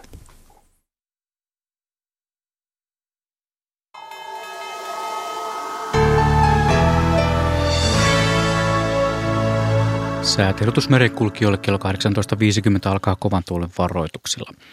Pohjois-Itämeren länsiosa pohjoistuulta 14 metriä sekunnissa. Huomautus veneilijöille Pohjois-Itämeren itäosa, Ahvenanmeri ja Selkämeren eteläosa pohjoistuulta 12 metriä sekunnissa. Siis kovan tuulen varoitus Pohjois-Itämeren länsiosa pohjoistuulta 14 metriä sekunnissa, huomautus veneilijöille Pohjois-Itämeren itäosa, Ahvenanmeri ja Selkämeren eteläosa pohjoistuulta 12 metriä sekunnissa. Itämerellä oleva matalapaine liikkuu itään. Odotettavissa huomisiltaan asti Suomenlahden itäosa kaakkoistuulta 5-9, aamulla idän ja kaakon välistä tuulta 2-6 metriä sekunnissa. Iltapäivällä tuuli kääntyy pohjoisen puolelle ja voimistuu vähän. Ajoittain sadetta, yöllä mahdollisesti ukkosta. Suomenlahden länsiosa idän ja kaakon välistä tuulta 4-8 metriä sekunnissa, aamulla vähitellen pohjoiseen kääntyvää tuulta, ajoittain sadetta, yöllä mahdollisesti ukkosta. Pohjois-Itämeren itäosa ja saaristomeri, pohjoisen ja koillisen välistä tuulta 5-9, Pohjois-Itämeren itäosassa enimmillään 12 metriä sekunnissa. Päivällä pohjoisen ja luoteen välistä tuulta, ajoittain sadetta tai sadekuuroja, yöllä mahdollisesti ukkosta. Pohjois-Itämeren länsiosa ja Ahvenanmeri pohjoistuulta 8-12, Pohjois-Itämeren länsiosassa enimmillään 14 metriä sekunnissa. Päivällä pohjoisen ja luoteen välistä tuulta, ajoittain sadetta tai sadekuuroja. Selkämeren eteläosa voimistuvaa pohjoistuulta yöllä 7-12 metriä sekunnissa sadekuuroja. Selkämeren pohjoisosa ja merenkurkku pohjoistuulta 4-8, päivällä voimistuvaa tuulta 6-10 metriä sekunnissa, sadekuuroja. Perämeri idän ja koillisen välistä tuulta 3-7 metriä sekunnissa, sadekuuroja. Saimaa, etelän ja kaakon välistä tuulta 3-7, aamulla itään kääntyvää ja vähän voimistuvaa tuulta 5-9 metriä sekunnissa. Iltapäivällä tuuli kääntyy koilliseen, sadekuuroja ja odotettavissa keskiviikkoillasta torstai-iltaan. Suomenlahti, Saaristomeri, Selkämeren pohjoisosa, Merenkurkku ja Perämeri. Heikkinevää pohjoisen puoleista tuulta aamulla alle 10 metriä sekunnissa. Pohjois-Itämeri, Ahvenanmeri ja Selkämeren eteläosa heikkinevää pohjoisen puoleista tuulta aamulla alle 14 metriä sekunnissa, päivällä alle 10 metriä sekunnissa. Sitten säätiedot rannikkoasemilta tänään kello 18 Haapasaaressa oli lämpöasteita 9, tuuli etelän puolelta 6 metriä sekunnissa. Tihkusateesta huolimatta näkyvyyttä 45 kilometriä. Kotkarankki 8, Itä 2, Orrengrund 9, Etelä 6, Emäsalo 8, Kaakko 6. Kalboidagrund 9, Kaakko 4, Eestiluoto, tuuli Itä-Kaakosta 4 metriä sekunnissa. Harmaja 9, Kaakko 4, heikkoa vesisadetta 17, Mäkiluoto 9, Kaakko 4. Bokashär 8, Itä 4, vesikuuroja 35, Jussarö 8, Koillinen 6, pilvistä yli 50. Hanko Tuliniemi 8, Koillinen 5, Russarö 8, Koillinen 6, Veenö 8, Koillinen 5. Uuttyö 9, Pohjoiskoillinen 8, heikkoa vesisadetta, yli 50 kilometriä näkyvyyttä. Bookshire lämpötila 9 astetta, tuuli pohjoiskoillisesta 9 metriä sekunnissa. Ristna 9, Koillinen 1, puolipilvistä 45, Gotska Sandöön 8, pohjoinen 8, vesikuuroja 12. Rajakari 8, Itäkoillinen 5, Fagerholm 9, Pohjoiskoillinen 5, Kymlinge 9, Pohjoinen 5, pilvistä yli 50. Nyhamn 9, Pohjoiskoillinen 7, pilvistä yli 50 kilometriä näkyvyyttä, Märket 9, Pohjoiskoillinen 9, Isokari 9, Pohjoiskoillinen 6, pilvistä yli 50, Kylmäpihlaja 8, Pohjoiskoillinen 5, yli 50 kilometriä, ja tahkoluudossa lämpötila 8 astetta, pohjoistuulta 4 metriä sekunnissa, vesikuuroja ja näkyvyyttä yli 50 kilometriä. Kristinen kaupunki Karhusaari 8, Pohjoiskoillinen 6, Brödskäret 8, Koillinen 4. Strömmingsboden 8, Pohjoiskoillinen 7, Valassaaret 8, Pohjoinen 7. Kallan 8, Koillinen 3, Tankkar 8, Itäkoillinen 5, Pilvistä yli 50 kilometriä näkyvyyttä, Ulkokalla 7, Itä 6. Nahkiainen 7, Kaakko 5, Raahe 6, Itäkoillinen 2 yli 50, Oulun Vihreäsaari 7, Koillinen 2 yli 50 kilometriä näkyvyyttä ja Marjaniemessä 7 astetta lämmintä, itätuulta 3 metriä sekunnissa pilvistä ja näkyvyyttä 29 kilometriä. Kemi 1 8, Etelä-Kaakko 7 ja Ajos 7, Itä-Kaakko 3 pilvistä näkyvyyttä yli 50 kilometriä.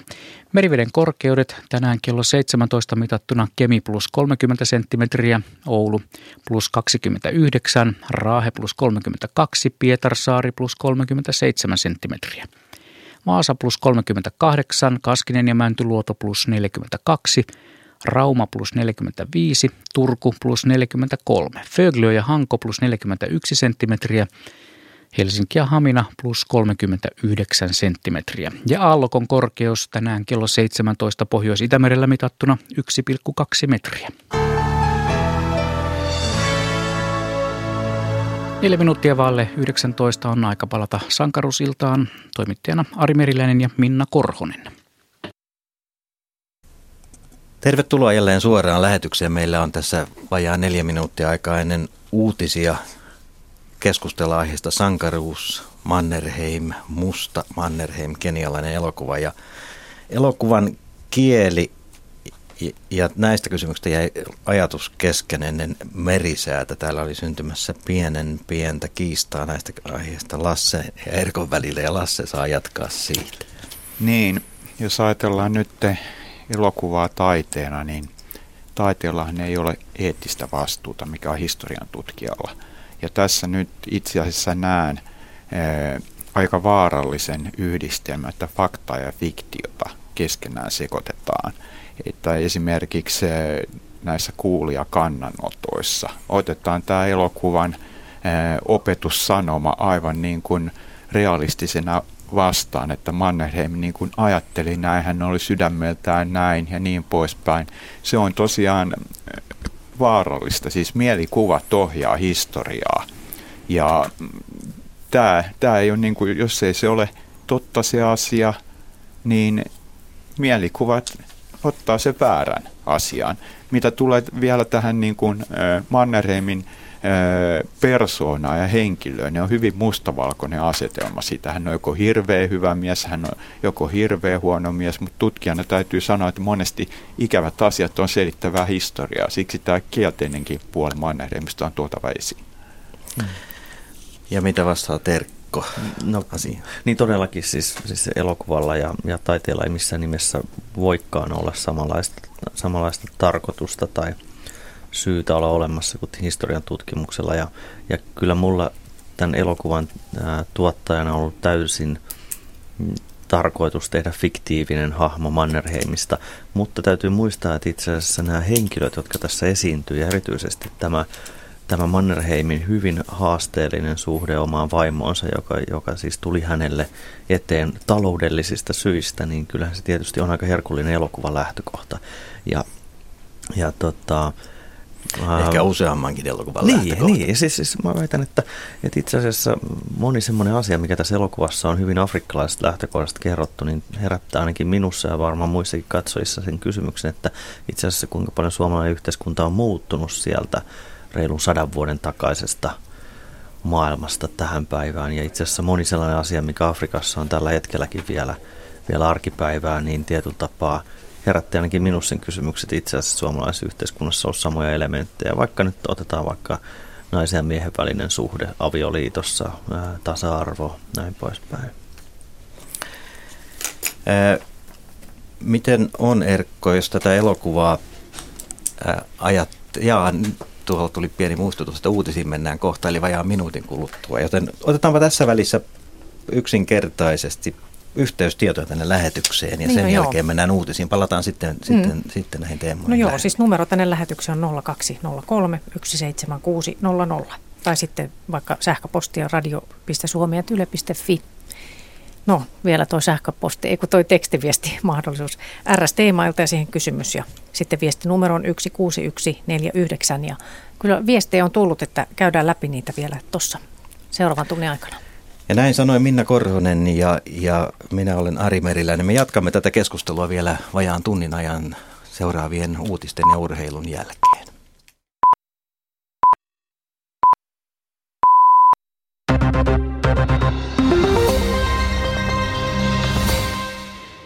EU-maiden suunnittelema rahoitusmarkkinavero on saamassa taakseen riittävän kannatuksen. EU-komissio kertoi tänään valtiovarainministereiden kokouksessa Luxemburgissa, että 11 unionin jäsenmaata lähtee mukaan veron valmisteluun. Hankkeen käynnistymiseen riittää yhdeksän maan tuki. Suomen hallitus ei ole vielä päättänyt, tukeeko se rahoitusmarkkinaveron käyttöönottoa. Saksan liittokansleri Angela Merkel vierailee parhaillaan Kreikassa ensimmäistä kertaa Kreikan talouskriisin puhkeamisen jälkeen. Merkel haluaa tukea Kreikan pääministerin Antoni Samarasin ponnisteluja talouskriisin ratkaisemiseksi. Johtajat yrittävät löytää sovun Kreikalle maksettavan avustuspaketin uusimmasta erästä. Noin 25 000 kreikkalaista on osoittanut mieltään Ateenan keskustassa Merkelin vierailun aikana. He vastustavat uusia miljardileikkauksia, jotka ovat Kreikan uuden tukipaketin ehtona. Mielenosoittajat ovat heitelleet kiviä ja polttopulloja. Noin 50 ihmistä on pidätetty. Poliisi on ampunut kyynelkaasua hajottaakseen protestit. Pohjanmaan ja Satakunnan tulvatilanne on helpottamassa jokialueilla ja vahinkojen korjaaminen alkaa vähitellen. Sen sijaan järvissä vesi voi nousta Suomen ympäristökeskuksen mukaan vielä paikoin jopa parikymmentä senttiä. Tänään pahin tilanne on ollut satakunnassa Siikaisissa. Pohjanmaalla monia tulvien katkomia teitä on saatu avattua liikenteelle. Suurtulvien pelätään heikentävän juomaveden laatua Pohjanmaalla ja satakunnassa, joten vesilaitosten juomaveden laadun tarkkailua on tehostettu. Kauhajoen Vakkurin kylän asukkaita kehotetaan keittämään juomavetensä, koska siitä on löytynyt ulosteperäisiä bakteereja. Yhdysvalloissa yritetään lähitunteina rikkoa laskuvarjohypyn korkeusennätys. Itävaltalaisen hyppääjän Felix Baumgartnerin on tarkoitus nousta heliumpallolla yli 36 kilometrin korkeuteen ja hypätä alas. Hän yrittää pudotessaan rikkoa äänennopeuden. Ennätysyrityksen alkua on siirretty jo toistamiseen huonon sään vuoksi. Ja kotimaan sääennuste kertoo, että monin paikoin koko maassa tulee sadekuuroja. Etelärannikolla, maan kaakkoisosassa sekä Pohjois-Lapissa tulee ajoittain jatkuvampaa sadetta, huomenna myös paikoin maan keskiosassa. Huomisen ylin lämpötila on maan etelä- ja keskiosassa 6-10, pohjoisessa 3-7 astetta. Kovan tuulen varoitus on voimassa Pohjois-Itämeren länsiosassa.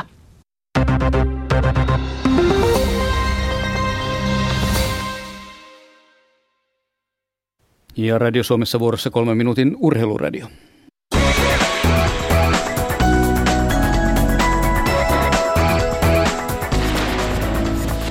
Jääkiekon SM Liigaa pelataan tänä iltana kolme ottelua ja meillä kierroksen ottelu Lappeenrannasta sitä ennen kuitenkin tilanteita muualta.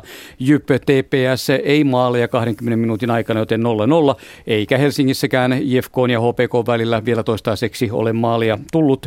Ottelussa on minuutin verran peliaika ensimmäistä erän jäljellä, siis 0-0. Mutta Saipa Lukko, Juhani Lahti, mielenkiintoinen kierroksen peli tällä Radio Suomessa. Onko teillä maalit edes sitten erässä tullut? Kyllä, vierasjoukkueen lukko on vastannut illan ainoasta maalista ja sehän tuli S3.22, kun tuo ykkösketju Justin Acevedo, Janne Keränen ja Jussi Pesonen olivat erittäin vahvalla pelipäällä heti alkuun ja siinä sitten Keränen oli täysin unohdettu maalille ja hän pääsi tekemään tuon illan avausmaalin, kun samaan aikaan tuolta kirjurelta annetaan maalivahtien torjunat. Niin, ajassa 3.22 Lukko siirtyi johtoon.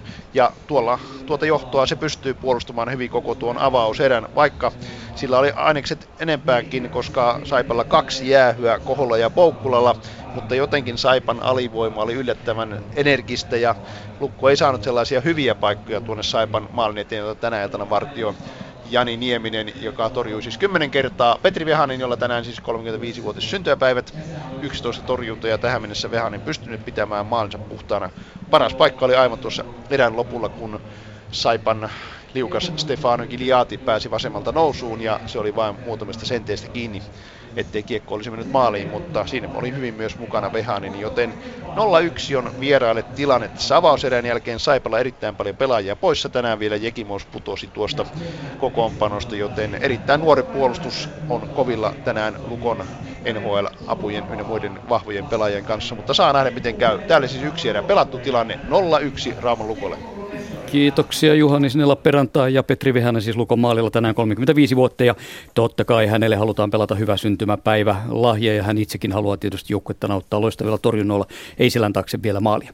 HJK siirtyy ensi kaudella jalkapallon sarjassa Sixten Boströmin aikakauteen. 49-vuotias Boström ottaa joukkueen valmennettavakseen. Sopimus on mallia 2 plus 1, joten kolmestakin vuodesta voidaan tässä hyvin puhua. Juho Rantala jatkaa kakkosena. Antti Muurinen kuitenkin on viemässä vielä joukkuetta tämän kauden loppuun asti kunniakkaasti kohti mestaruutta. Kolme ottelua on jäljellä. Mielenkiintoinen ajankohta sopia tuosta ja julkistaa tilanne.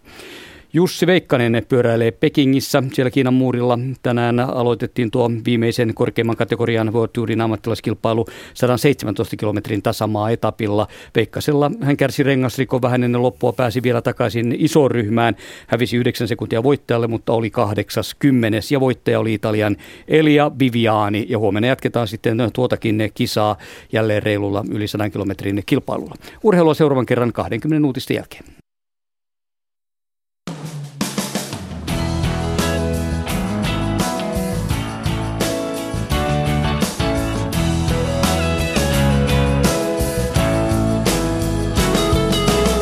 Yle, Radio Suomi.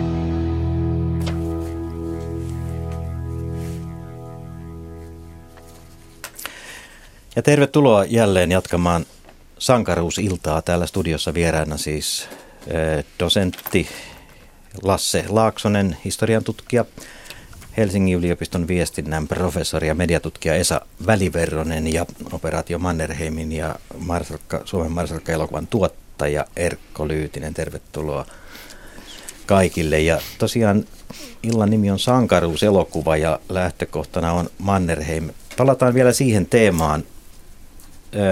Lasse, sinä olit tosiaan Renni Harliinin kanssa yhteyksissä ja tätä elokuvahankettakin tutkimassa, taustoimassa aikanaan. Nyt varmasti kävi niin, että Erkon tuottama elokuva ei kaikkea kertonut Mannerheimista eikä hänen persoonastaan ja, ja se projekti kohtasi suuria vaikeuksia. Mutta onko Mannerheim sen tyy- tyylinen sankari, suomalainen sankari, että nimenomaan tämän päivän elokuvaan hänestä olisi aineksia? Ilman muuta. Se, mikä on realistista, on se, että yhteen elokuvaan ei kaikkea voi saada. Eli täytyy rajata joku näkökulma, joku hänen elämän vaiheensa. Ja jos ajatellaan nykypolven kiinnostusta – ja myös vanhemman polven siinä suhteessa, että he ovat nähneet Mannerheimin toisella tavalla, niin Mannerheim ihmisenä, henkilönä kiehtoo hyvin paljon. Ja halutaan tätä puolta saada selville. Tosiasia kuitenkin on, että näitä asioita on paljon tutkittu ja analysoitu, kirjoitettu vielä enemmän.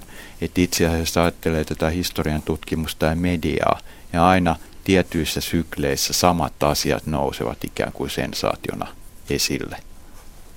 Ja mikäs nyt olisi Mannerheimista sinun taustamateriaalisi perusteella parin, paras sensaatio? Mistä, mikä olisi sen elokuvan pointti, mitä sinä lähtisit tekemään tänä päivänä Mannerheimista? No, sensaatiota en kyllä hae. Haen sitä historian tutkimuksessa, mutta sitä ei sovi ylitulkita niin, että saa sensaation aikaiseksi. Mutta elokuvassa voisin ajatella tämmöistä kasvutarinaa, eli hänen niin kuin ammatillista koulutusta, siihen liittyviä kehityksiä, ongelmia. Eli aina Suomen kadettikoulusta siihen saakka, kunnes sisällissota alkaa. Minusta nämä vaiheet, tämä nuoruus ja kasvu, ovat kiintoisia.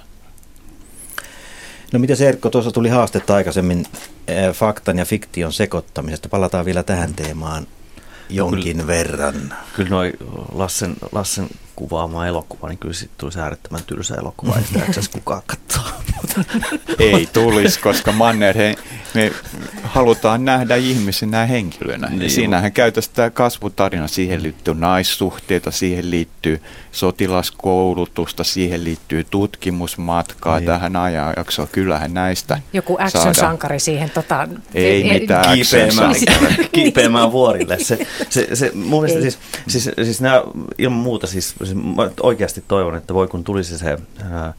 Se täysin kaukaa, kaukaasialaisella verellä tehty elokuva tästä kyseisestä henkilöstä, mutta kyllä siinä on niin ollut mun mielestä koko ajan se ongelma Mannerheim elokuvan suhteen, että kun se on kirjaa niin äärettömän helppo kertoa kaikki tuo, tuo mahdottomat käänteet, mitä Mannerheimin elämässä on ollut, ja elokuvan haaste on se, että elokuva on rajaamisen taidetta. Miten todella rajata se ja myöskin dramaturgian niin, taidetta. Niin, et... Todellakin, ja sitten siinä tullaan just siihen perustavaan laatua olevaan ongelmaan, että, että kun tehdään vaikka klassisella dramaturgialla ää, rakennettu elokuva, niin siinä väistämättä ojotaan niin paljon niitä mutkia, että loppujen lopuksi kyse on, onkin, onkin puhtaasta puhtaasta tulkinnasta, joka, joka mm, niin kuin on hyvin kaukana yleensä oikeasti siitä jostakin totuudesta, mitä, mitä kenties erityisesti Mannerheimiin halutaan aina liittää, että onko tämä tosi kuva, onko tämä jollain tavoin totta. Ja se totuussanahan on tietysti aina niin kuin taiteen tekijöille ihan äärimmäisen vaikea ja ahdistavakin suorastaan. Niin, mutta eikö tämä musta Mannerheim mahdollisimman kauas totuudesta. Niin joskus musta taas tuntuu se, että kun ottaa se heiluriliikkeen aivan ääripää, niin itse asiassa lähestyy jollakin oudolla tapaa sitä toista päätä. Että ainakin jos se on herättänyt ihmisessä sen ajatuksen, että onko tässä, onko tässä meidän piirtämässä Mannerheim-kuvassa jotain sellaista, mihin oikea Mannerheim on oikeasti joutunut kohtaamaan. Esimerkiksi tämä asia, että, että Mannerheim sai kaksi tytärtä, joissa, tota, joiden välissä kuoli kuoli poika jo syntyessään, niin on varmaan hyvin rohkeaakin väittää, mutta myöskin mielenkiintoista ja, ja, ja oikeasti kysymyksiä herättävää, että miten Mannerheim suhtautui siihen, että hän ei saanut sukunsa jatkajaa, miestä, vitaalia, vitaalia äh, mahdollisesti sotilasuraan tarttuvaa poikaa, vaan hän sai kaksi kaksi tyttöä, joista toinen lähti luostariin ja toinen katosi jonnekin muualle päin Eurooppaan. En muista hänen tarinaansa tarkemmin, mutta että, että jo tämä pelkästään perheen, perheen rakentuminen ja perheen hajoaminen ja, ja nuoren miehen kohtaama, kohtaama perhetragedia, niin kyllähän se tässä meidänkin elokuvassa tulee edes kysymykseksi, että olisiko Mannerheim voinut kohdata tällaisen elämän. Tämähän on ylitulkintaa. Ei hän, niin kuin aikaisemmin totesin, niin ei Mannerheim ajattanut tuolla tavalla – silloin herää kysymys siitä, että miksi herätetään tämmöisiä kysymyksiä, kun ne ei ole totta. Mistä sinä Lassi tiedät sen, mitä Mannerheim no niin. ajatteli? Oikeasti. Historian tutkijalle ja mistä lähteestä löytyy oikea Historian totuus? tutkijana. Ei, no, vielä kerran, vielä kerran. Eihän, eihän nyt Herra Jumala, tämä, tämä ajatus siitä, että oliko, oliko tota, ää, Mannerheimilla minkälainen suhde, suhde omiin lapsiinsa, niin kyllähän nyt jokaisella aikuisella vanhemmalla on jonkinlainen suhde omiin lapsiinsa ja, ja siihen maailmaan ja siihen siihen sotilaskulttuuriin, mihin Mannerheim oli voimakkaasti adaptoitunut, voisi hyvin kuvitella, että miehellä on ainakin ollut huomattavasti selkeämpi rooli perheen, perheen päänä ja, ja tällaisena patriarkkana kuin esimerkiksi nykypäivänä. Ja, ja kyllähän, kyllähän tämä kes, niin kuin, käsitys siitä, mitä Mannerheim olisi perheeltään toivonut, niin kyllähän se nyt jotain kertoo, että hän erosi siitä vaimosta ja vältteli sitä mahdollisimman pitkään asti. Että kyllähän siinä niin kuin selkeä tämä Mannerheimin perhetragedia on oleellinen osa hänen, hänen tota, elämäänsä ja siitä hassua tapaa Suomessa ei koskaan pystytä oikein mitään, mitään julkista, julkista keskustelua käymään. Mutta kyllähän historian tutkimuksella joku arvonsa on. on toki, Kyllä toki. sillä päästään paljon lähemmäksi kuin tämmöisillä kysymyksen herättämisellä. Kyllä historian tutkija, niin hän antaa vastauksia, mm-hmm. eikä herättele kysymyksiä. Aivan, mutta on tiedettä, on taidetta ja sitten on media. Herätelläänpä vähän mediakeskustelua tähän väliin. Näistä piirteistä Mannerheimin lapsista, vaimo, vai, naissuhteista olisi varmaan ollut aikanaan hyvin herkullista materiaalia iltapäivälehti tyyppiselle populaarille journalismille, eikö niin? Joo, kyllä varmaan, mutta kyllähän tämä muutos tapahtui aika myöhään Suomessa, että alettiin kiinnostua poliitikkojen tai suurmiesten yksityiselämästä, että kyllähän se tapahtui oikeastaan vasta, vasta tässä 2000-luvulla, kun, kun näistä asioista ikään kuin vedettiin skandaaleja, että, että nämä oli aika pitkään tämmöisiä tabuja ja vaiettuja aiheita. Ja kun puhuttiin siitä, että elokuvalla pitää olla tietty dramaturgia ja taiteellinen vapauskin, media on myöskin tänä päivänä, olet tutkinut Esa Väliverronen myös tätä Mannerheim-projektiin liittyvää kohua. Siellä on paljon kirjoittelua. Miten kuvaisit sitä noin, noin yleisellä tasolla?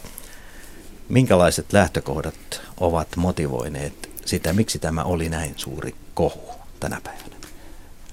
No kyllähän tämmöinen kohu syntyy aina jotenkin siitä, että on tehty jotain asiaa, joka rikkoo jotain rajoja tai käsityksiä siitä, että mikä on oikein ja väärin, moraalista tai ei-moraalista. Ja, ja tota, tässä tapauksessa tämä rajon yllättäminen oli varmaan tämä mustan pääosan esittäjän valitseminen Mannerheimin osaan tässä elokuvassa. Ja, ja tota, sitten ehkä toinen, toinen kohun aihe tässä oli tämä niin sanottu median vedätys, että tässä aika paljon kritisoitiin sitä, että tässä media ikään kuin johdettiin harhaan, että annettiin ymmärtää, että tässä ollaan tekemässä jotain vähän erilaista elokuvaa kuin sitten oltiinkin tekemässä. Ja, ja tässä, tässä syntyi nämä assosiaatiot tähän Markus Selinin vuosia kestäneeseen ikuisuusprojektiin, josta ei sitten oikein tuntunut tulevan mitään. Ja sitä oli kohuttu vuosikaupalla sen, sen niin kuin syntymistä. Ja tähän elokuvaan sitten siirrettiin ikään kuin nämä, nämä ainekset. Että jotenkin näistä aineksista se syntyi ja, ja tota, tähän alkoi aika lailla siitä, että ennen tätä tiedotustilaisuutta, missä oli tarkoitus kertoa nämä, nämä elokuvan tiedot, niin tota, tämä ikään kuin vuosi mediaan ja, ja Iltalehti otti tämän asian esille ja paljasti ikään kuin tämän, tämän tota pääosan esittäjän ihonvärin.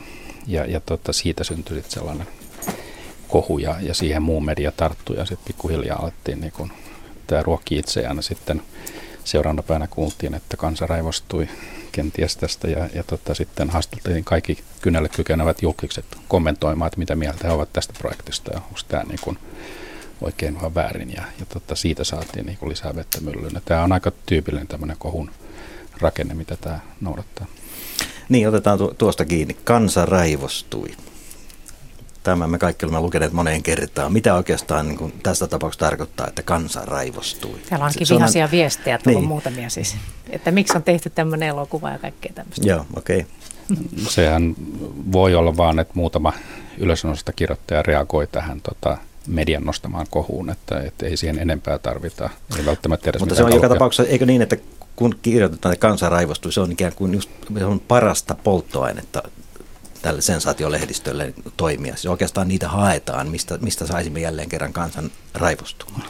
Kyllä, että tämmöinen niin kohurakentaminen on tavallaan iltapäivälehden perusduunia, että, että siinä tavallaan nostetaan puheenaiheita ja sitten saadaan siinä lehtiä myytyä. Ja tavallaan nämä, ei näitä tietysti pidä niin kuin moralisoida liikaa näitä kohuja, että totta kai näissä kohuissa on myös ihan kiinnostavia piirteitä, että ne tavallaan niin kuin antaa yhteisiä puheenaiheita meille kaikille. Että jos ne kohut ei mene liian niin kuin yksiviivaiseksi ja mustavalkoiseksi, niin tota, ne on parhaimmillaan ihan demokraattista keskusteluakin, että ne antaa mahdollisuuden niin osallistua keskustelemaan, mutta se on tietysti pikkasen huvittavaa, että nämä keskustelu käydään ennen kuin on nähty elokuvaa tai puhumattakaan ennen kuin on nähty tämä TV-sarja ja sitten se kohu suurin piirtein loppuu siihen, kun tulee nämä itse teokset esille.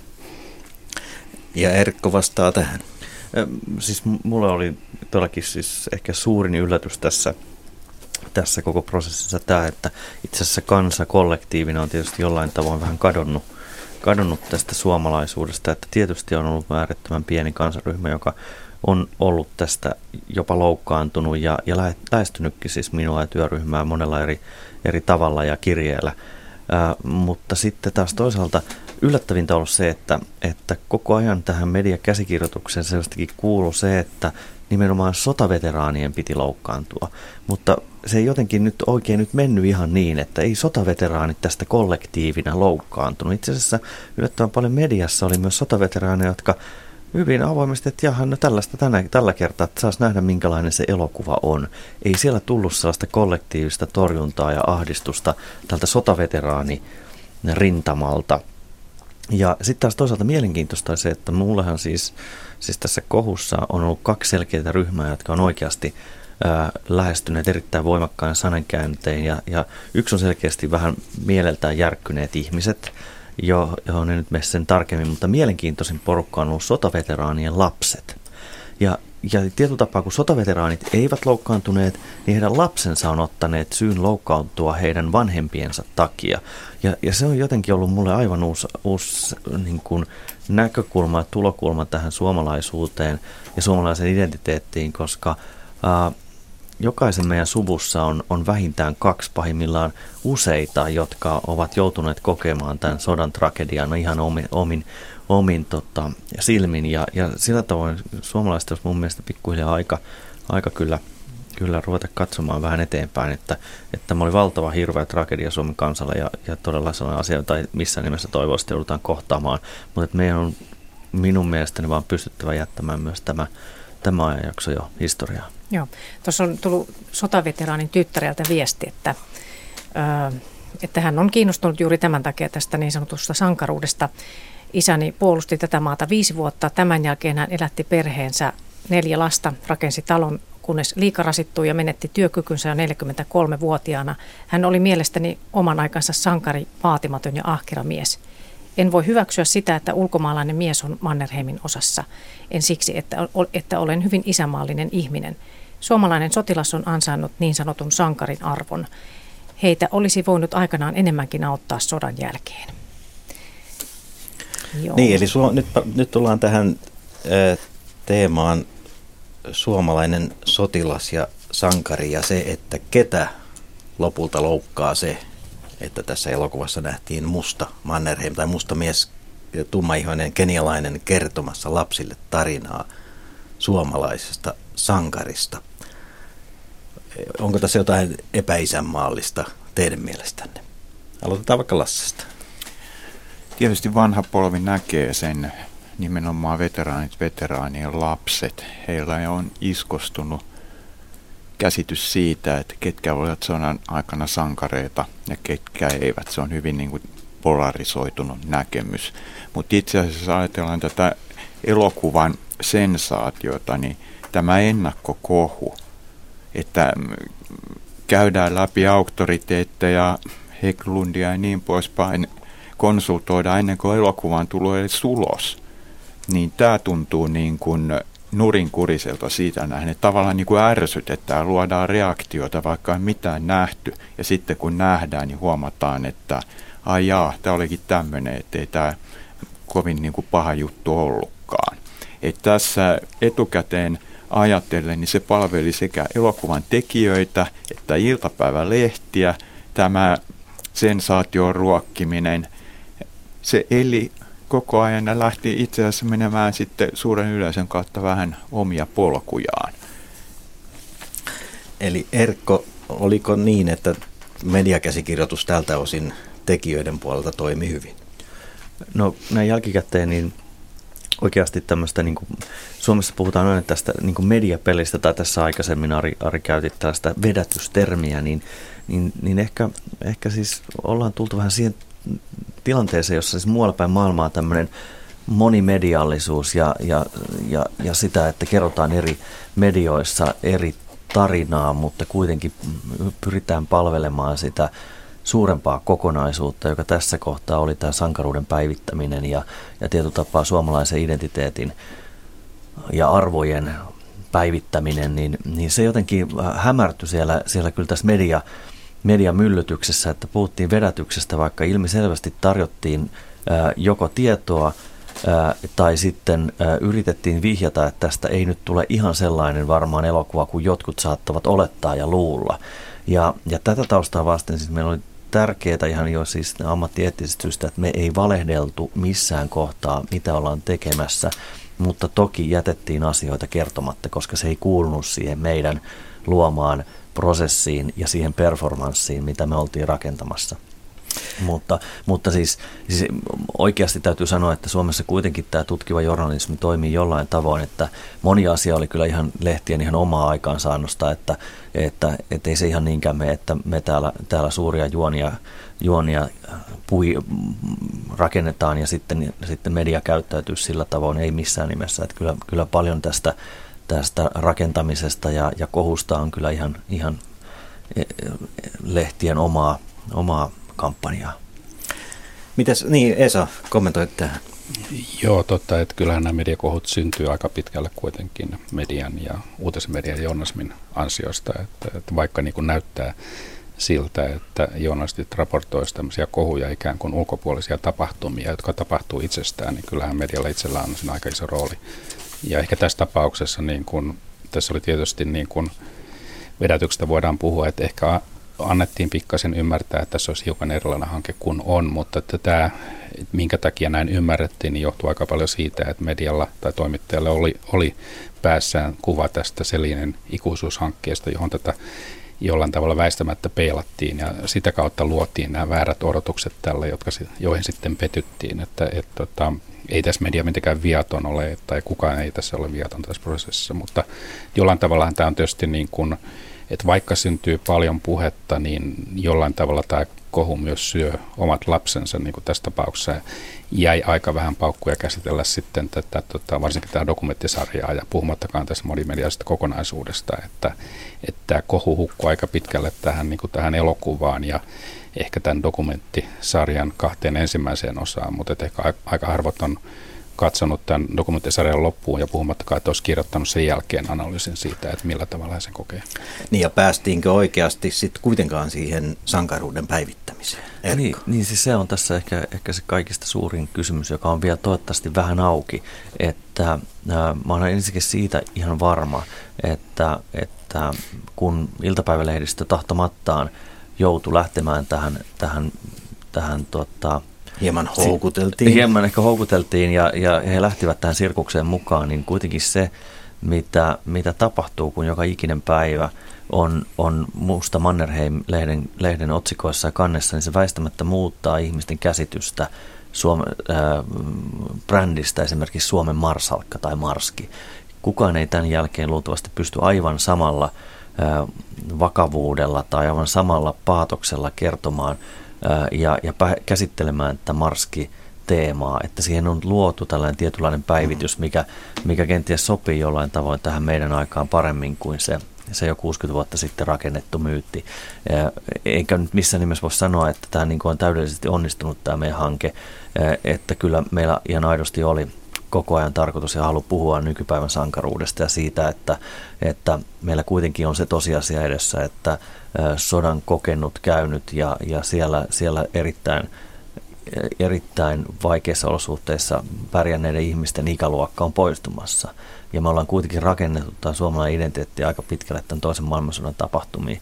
Ja nyt kun tämä, tämä sukupolvi ei ole enää meidän kanssa läsnä, läsnä tätä kohtaamassa, niin mitkä, mitkä olisivat ne asiat, mitä meidän kannattaisi tästä ajasta nostaa esille, mitkä olisi se, mikä olisi tämän ajan sankaruutta, niin se oli kyllä aidosti meidän tarkoitus tässä hankkeessa. Ja mä vieläkin toivoisin, että se nousee tässä pikkuhiljaa, että se jää kuplimaan, että mielenkiintoista olisi, jos palata vaikka ensi itsenäisyyspäivän aikaan tähän samaan kysymykseen. Mm, eli keskustelu Marsalkasta Mannerheimista jatkuu. Otetaan tähän väliin Esko Järvenpäästä mukaan lähetyksen. Tervetuloa ja hyvää iltaa.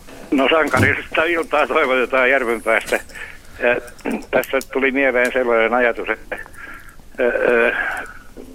meidän on vaikea nykypäivän ihmisten tarkastella Mannerheimin sankaruutta, koska niistä ajoista kun Mannerheim eli, niin meidän arvomaailmamme on muuttunut kovasti. Esitän esimerkin. Silloin kun Mannerheim eli, niin isänmaa oli käsite, joka pystyi vaatimaan nuoria miehiä ja kenraaleitakin tarvittaessa uhraamaan henkensä. Tänä päivänä isänmaa on meille valtio, jonka täytyy lähettää meille rahaa. Pitää Aivan. huolta meidän hyvinvoinnistamme, eikä, emmekä me ole halukkaita lähettämään valtiolle yhtikäs mitään. Niin, eli, eli ta- tässä kohtaa, jos me arvostelemme Mannerheimia tämän päivän arvomaailman pohjalla, niin varmasti joudutaan hakoteille.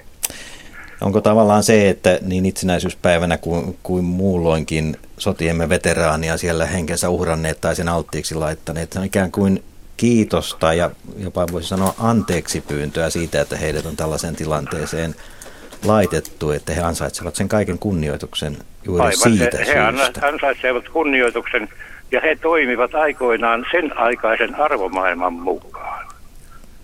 Ja tämän aikainen arvomaailma ei edellytä ilmeisesti jälkiteollisessa yhteiskunnassa, että isänmaa, siitähän ei yleensä ole muotia paljon puhuakaan. Me puhutaan valtiosta, yhteiskunnasta, jonka täytyy toimittaa meille hyvinvointipalveluja. Mutta kyllä ja isänmaasta silti... taas yhteiskunnalle yhtikäs mitään. Sen verran, Esko, provosoin tässä, että isänmaasta kuitenkin meidänkin ajassamme jotkut puhuvat. Ja juuri näillä hyvin no niin, paatoksellisilla niin, käsitteillä. Vielä on joitakin jääriä, jotka muistaa sellaisenkin, jolloin sanavarastossaan isänmaa. Mutta sen aikaista sankaruutta ehkä voisi kuvata sillä tavalla, että Mannerheim ja Suomen hallitus, niin kyllä ne siinä sodan loppuvaiheessa varmaan mietti sitä, että jos meidät viedään oikeuteen Moskovaan tai Nürnbergiin, niin ne hirttää meidät ihan varmasti.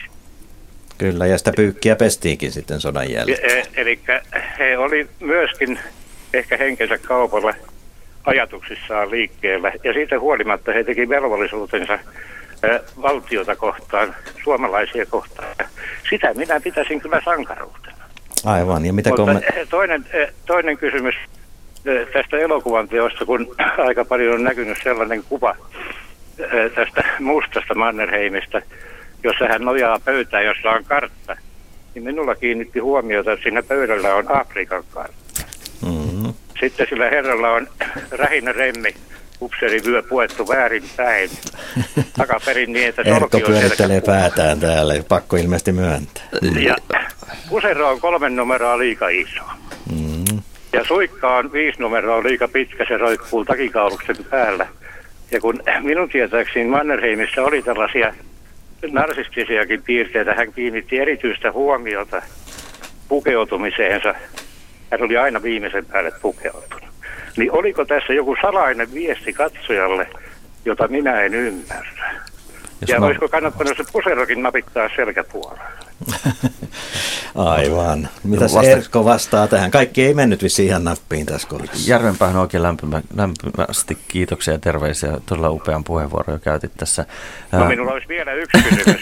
no eikä vastaan anna, tähän. Anna Erkko vastata Joo. välillä, pysy siellä ja Joo, palataan tota, asiaan. Uh, Mä, meillä nimittäin siis oli, oli tota, todella tietysti kuvat Mannerheimista otettiin Keniassa ja meillä, meillä oli äh, käsitykset, käsitykset ihan, ihan tota, kohdallansa siitä, että millaisesti Mannerheim pukeutui ja, ja mikä olisi sopiva asusta ja näin poispäin. Meillä tapahtui tiettyjä teknisiä virheitä siinä, että minkälainen puku tuli mukaan, vaikka meillä oli mitat ja kaikki, kaikki. mutta kyllä täytyy sanoa, että se suurin yllätys itse asiassa kenialaisissa on se, että he ovat äärimmäisen toisenlaisia ruumiin rakenteeltaan kuin me nykysuomalaiset, että, että siinä tapahtui ensimmäinen virhe. Ja toinen virhe nimittäin tämä rähinäremmi mua ärsyttää aivan suunnattomasti, koska, koska itse olin siis paikalla, paikalla, kun näitä kuvia otettiin, mutta että mä olen sen verran antanut itselleni anteeksi, että mä oon itse itse reserviarvoltani alikersantti, joten tämä rähinäremmi ei ole itselleni tuttu, tuttu väline väline, että, että toki tietysti en voi käsittää, miten se, missä kohtaa se on jäänyt väärinpäin ja miten se on ollut teknisesti edes mahdollista pukea väärinpäin, koska solki jää silloin takapuolelle. Mutta, mutta siinä ei siis, korostan, siinä ei ole mitään, mitään piiloviestiä piiloviestiä Suomen kansalle ja, ja olen täysin samaa mieltä, että Mannerheim oli äärimmäisen tarkka ja suorastaan jopa vähän trendikäs tässä pukeutumisessa. Ja siinä sarjassakin nähtiin, että kaikki ei ihan mennyt nappiin elokuvan tuotannossa. Palataan siihen tuossa vielä myöhemmin, mutta Esko, sinulla oli vielä kolmas No se kolmas kysymys tuli tässä ohjelman aikana, kun Erkka mainitsi, että Suomi oli Saksan kanssa liitossa sodassa, niin jos hän ystävällisesti kertoisi, missä, milloin, kuka allekirjoitti liittosopimuksen ja mistä arkistosta se löytyy. Siinähän osoitettiin varsinaista sankaruutta meidän poliittinen johtomme Saksa yritti painostaa Suomea liittoon ja meillä jankutettiin jatkuvasti sitä, että Suomi käy omaa erillissotaansa. Ja sitten Ryti vihdoin ja viimein kamalimmassa hädässä 44 henkilökohtaisesti allekirjoitti kirjeen Hitlerille, jossa hän sitoutui taistelemaan Saksan rinnalla loppuun asti. Ja e, siinähän Ryti taas vaarasi henkensä ihan varmasti.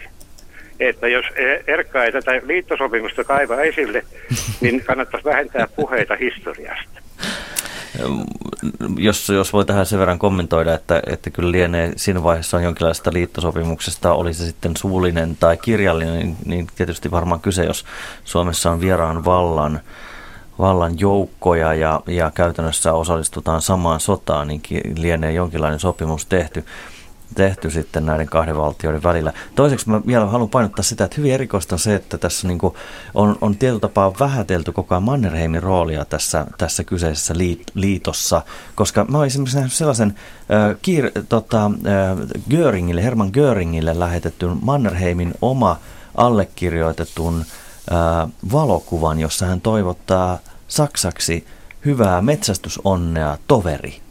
Eli, eli kyllä tässä nyt jonkinlaista liitosta kai nyt on voinut puhua Saksan ja Suomen välillä. Ja no jos se syntyy sillä tavalla, että lähettää valokuvan, mihin missä toivottaa metsästysrannea, niin sitten mulla on kansainvälisessä politiikassa täysin mutta, väärä kuva. Mutta ei, anteeksi vielä, en voi olla jankka, jankkaamatta tätä, että Suomessahan oli Saksan joukkoja ja suomalaiset osallistu saksalaisten rinnalla kuitenkin tähän, tähän hyökkäyssotaan, jossa valloitettiin kyseisen, kyseisen naapurivaltion alueita. Että kyllähän siinä on ollut sotilasliitosta kyse. En kai tämä nyt, niin kuin, ei tätä nyt voi mustaa valkoiseksi kai pestä. Kyllä niitä yleensä tehdään juuri mustaa valkoisella ja missä semmoinen liittosopimus on. Suomalaisten poliittinen johtohan jankutti englantilaisille ja amerikkalaisille koko sodan ajan, että Suomi käy erillissotaa ja yritti tehdä erillisrauhaa ja saksalaiset Aivan. kiristi viljatoimituksella niin, ettei sitä voitu tehdä ennen kuin Saksa oli heikentynyt riittävästi. Mannerheim pidettiin poliittisena valttina takataskussa ja otettiin sitten esille, kun tehtiin rauhaa. Aivan. Nyt mä luulen, että annetaan, tehdään pieni välirauha tähän kohtaan ja annetaan Lasse Laaksoselle puheenvuoro, joka, joka, joka näitä asioita jo hieman esille nosti. Ja, ja tuota, Ryti todellakin oli tuo allekirjoittaja loppuviimein, mutta Mannerheim to, toki oli tietoinen ja mukana No jos vastaan tähän kuulija ensimmäiseen kysymykseen, jos joku sen vielä muistaa. No niin, Eli siellä. tästä arvomaailmasta eri aikakausina. Historia tutkijat puhuvat anakronismista, joka tarkoittaa tämmöistä leikkaa ja liimaa historiaa, että nykypäivästä tarkastellaan jotain tiettyä teemaa, joka johtaa harhaan. Eli Mannerheimin kohdalla tietysti ajatellaan sotien aikakautta. Totta kai kansakuntaa haluttiin yhdistää. Hänestä tehtiin sankari. Hänen täytyy olla voimakas ja vahva. Hän johtaa, johtaa Suomen eh, itsenäisyyden säilyttämiseen. Ja sotapropagandalla oli varmasti vahva asema myöskin siinä, että tämä saatiin menemään näin. Kyllä, itse asiassa tässä voi sanoa, että propaganda-sanankin merkitys on muuttunut. Jos ajatellaan esimerkiksi Saksassa oli propaganda-ministeri Köppels, jos tämä olisi ollut negatiivinen sana, niin eihän tämmöistä olisi käytetty. Suomessa asiakirjasta puhutaan propagandasta. Se oli suhteellisen neutraali termi sillä. Nykyään siinä on hyvin kielteinen merkitys. Mutta tämä Mannerheimin tämmöinen sankaruus sotien aikana, niin mun tulkinta on, että se tavallaan jäi päälle sen jälkeen. Sitä haluttiin pitää, vaikka oli rauhan aika, ei se enää ollut tarpeen. Ja tästä, tässä suhteessa tuli tämmöinen historian vääristäminen. Ja sitten mikä on semmoinen kohta Mannerheimissa, jota ei ole haluttu tuoda esiin, niin omien tutkimuksien mukana hän aina halusi pitää varansa. Hänellä oli aina syntipukki, joka saattoi heittää esiin silloin, jos hän epäonnistui. Mannerheim oli nekrologiastaan hyvin tarkka. Talvisodan aikana Hugo Österman, Kannaksermojen komentaja, oli se, johon kohdistui sitten epäonnistumiset. Ja tässä 44 tilanteessa niin siinä selkeästi niin Mannerheim halusi, hän halusi päästä itse suuremmaksi herraksi kuin Ryti. Ja tässä Ryti uhrattiin samalla tavalla. No niin, mitäs Esko viimeiset kommentit tuli? Räinä Remmistä sait jo anteeksi pyynnöjä. Muiltakin osin taisi vähän yhteisymmärrystä löytyä, löytyä, mutta erimielisyyttäkin taisi jäädä jonkin verran ilmaan. Jaha, ja Esko ei ollut enää puhelin linjalla, joten mennään eteenpäin. Erkko, palataan nyt tähän itse elokuvaan. Oletko tyytyväinen siihen, mitä televisiossa nähtiin tai mitä elokuvateatterin salissa nähtiin? Onnistuitteko? Me onnistuttiin monessa asiassa minun mielestäni yli odotusten, että ensinnäkin se on elokuvallinen kokonaisuus. Toki ja me onnistuttiin tuomaan esille Mannerheimista joku sellainen puoli, joka ei tässä populaarikulttuurissa ole kovin suosittaa ollut, ollut ja eikä oikeastaan niin pystytty sitä oikein käsittelemään, että, että oikeasti äh, varmasti monet kuulijoista, jotka on mun omaa ikäluokkaa, plus miinus 30 isolla pyssyllä ammuttuna, niin ei oikeasti ole minkäänlaista suhdetta Mannerheimiin. Ei ole siis käsitystä siitä, että kuka hän oli, milloin hän eli ja minkälaisen elämän hän eli. Niin tämä, elämä, tämä, tämä elokuva toivottavasti mm, omalla tavallaan pystyy edes nostamaan esille tämän ajatuksen, että olisikohan voinut olla tuollainen. Ja, ja kyllä se minusta sillä tavoin toimii elokuvallisena kokonaisuutena. Mutta niin kuin, niin kuin kenties tässä, tässä tota, dokumentaarisessa sarjassa on tullut esille, niin meillä oli suunnattomia tuotannollisia vaikeuksia – johtuen jo pelkästään siitä, siitä syystä, että jouduttiin taistelemaan tällaista ylipitkäksi mennyttä ää, sadekautta vastaan, niin emme saaneet kaikkia niitä kohtauksia kuvattua, joita olisimme halunneet kuvata, joten elokuva jää jollakin osin vähän, vähän vajaaksi ja, ja se tietysti harmittaa näin jälkikäteen ihan, ihan vietävästi, että jos meillä olisi ollut energiaa yhtään, yhtään enempää, niin oltaisiin varmasti saatu vielä toimivampi kokonaisuus. Joo. Täällä on tullut niinku just kommentteja, että, että surkea räpellys ja, ja, tota, ja että ihan kuin lasten tekemä tai lapsen tekemä, että, että en nähnyt elokuvassa yhtään mitään täysin turha tekeleä. Siis tämmöisiäkin on tullut. Mutta sitten tässä joku kiittikin, että hetkinen kun mä löydän sen tuosta, että omasta mielestäni Ylen tuottama Suomen Marsekka-elokuva oli hyvä – ja sitten täällä, tämä oli mielestäni enemmänkin Mannerheimin sankaruutta korostava tarina jossain kaukana kaukomailla. Itse reservin yliluutnanttina en katso, että tässä mitenkään loukattiin Mannerheimin kunniaa. Ja sitten tota, sit taas tämmöistä yleisempää, että edesmennyt jalkaväen kenraali kulki kyynärsauvoineen ja keräsi mappeihinsa nimiä Kiasmaa vastaan, joka kuulemma varjosti ratsasta ja patsasta, jonka takia sitä ei olisi pitänyt rakentaa. Jopa ex-komentaja ja ex-pormestari polttivat hihansa Lilkvistin Uralin perhosesta ja Kentsu ilmeisesti tästä mustaihoisestakin Mannerheimista. Eikö tällainen henkilökultin sankarisädekehien ja kloorioiden kiivas palvominen ole vähintäänkin outoa Suomen kaltaisessa maassa? Tai sitten meidän on lopetettava nauruskelu Muhammed kiihkoilijolle, näin antimilitantti Suomen Salosta. No niin, otetaanpa kiinni Muhammedista olen kuullut väitettävän, tai sitten Erkko sinä olla, se, olla avaamassa keskustelua siitä, että, että onko samasta asiasta kysymys silloin, kun, kun tuota, Muhammed pilakuvista tai, tai tuota, noin elokuvasta kuohahdetaan ilman, että elokuva välttämättä on edes nähty hyvin tunnetasolla. Niin, se on hyvin erikoista, että siis monessa näissä kommenteissa – pilisevät siis joko samassa lauseessa tai vähintään samassa kappaleessa Mannerheim, Muhammed ja Jeesus. Et, et se, se, niin kuin se tietty niin kuin, ää, rinnastus tai sen rinnastuksen niin kuin, hakeminen näihin keskusteluihin on ollut tietysti aika, aika hämmentävää ja, ja kun on puhuttu tästä, että olinko tietoinen vai oliko tämä harkittu provokaatio, niin, niin tietysti ymmärrettiin, että jonkinlainen reaktio tästä elokuvasta saattaa tulla, mutta koskaan meillä työryhmässä ei ollut käsitystä, kuinka voimakas tämä reaktio voisi joidenkin ihmisten mielestä olla. Ja, ja tietysti mm, tämä, tämä vertailu, vertailu Muhammed mm, kohupilapiirroksiin tai muuta, niin tietysti herättää itse asiassa vähän hämmennystä, koska edelleenkin luulin tekeväni elokuvaa historiallisesta henkilöstä, enkä siis mitenkään uskonnollisesta tai uskontoon liittyvästä henkilöstä. Tähän yksi lyhyt lause täältä, että tämähän on pelkkää Mannerheim-elokuvaa koko ilta. Missä ne sankarit luuraa? No niin, mennään kohta sankareihin. Lasse, sulla oli puheenvuoro tähän. Joo, tähän rinnastamiseen uskonnollisiin johtajiin, niin se on minusta aika kaukaa haettua edes kohuajattelun pohdalta. Kyllä historian tutkimus on nyt ainakin osoittanut sen, että Mannerheim uskonnollinen johtaja ollut, vaikka sankari myytti onkin luotu. Joo, kysymys ehkä enemmän onkin siitä, että ja nyt mä heitän puheenvuoroa Esalle tästä asiasta. Media tuo tänä päivänä näiden kohujen kautta voimakkaasti tunteet pintaan että jotain on loukattu, joku on loukkaantunut ja, ja ikään kuin se tunteellinen suhtautuminen samalla tavalla kuin, kuin tuota, Muhammediin tai, tai tällaisiin niin kuin jumalaisiin asioihin suhtaudutaan vahvasti tunteella, koetaan voimakasta loukkaantumista ilman, että siinä on niin kuin rationaalista ajattelua kovin paljon mukana. Tästä ehkä enemmän on kysymys.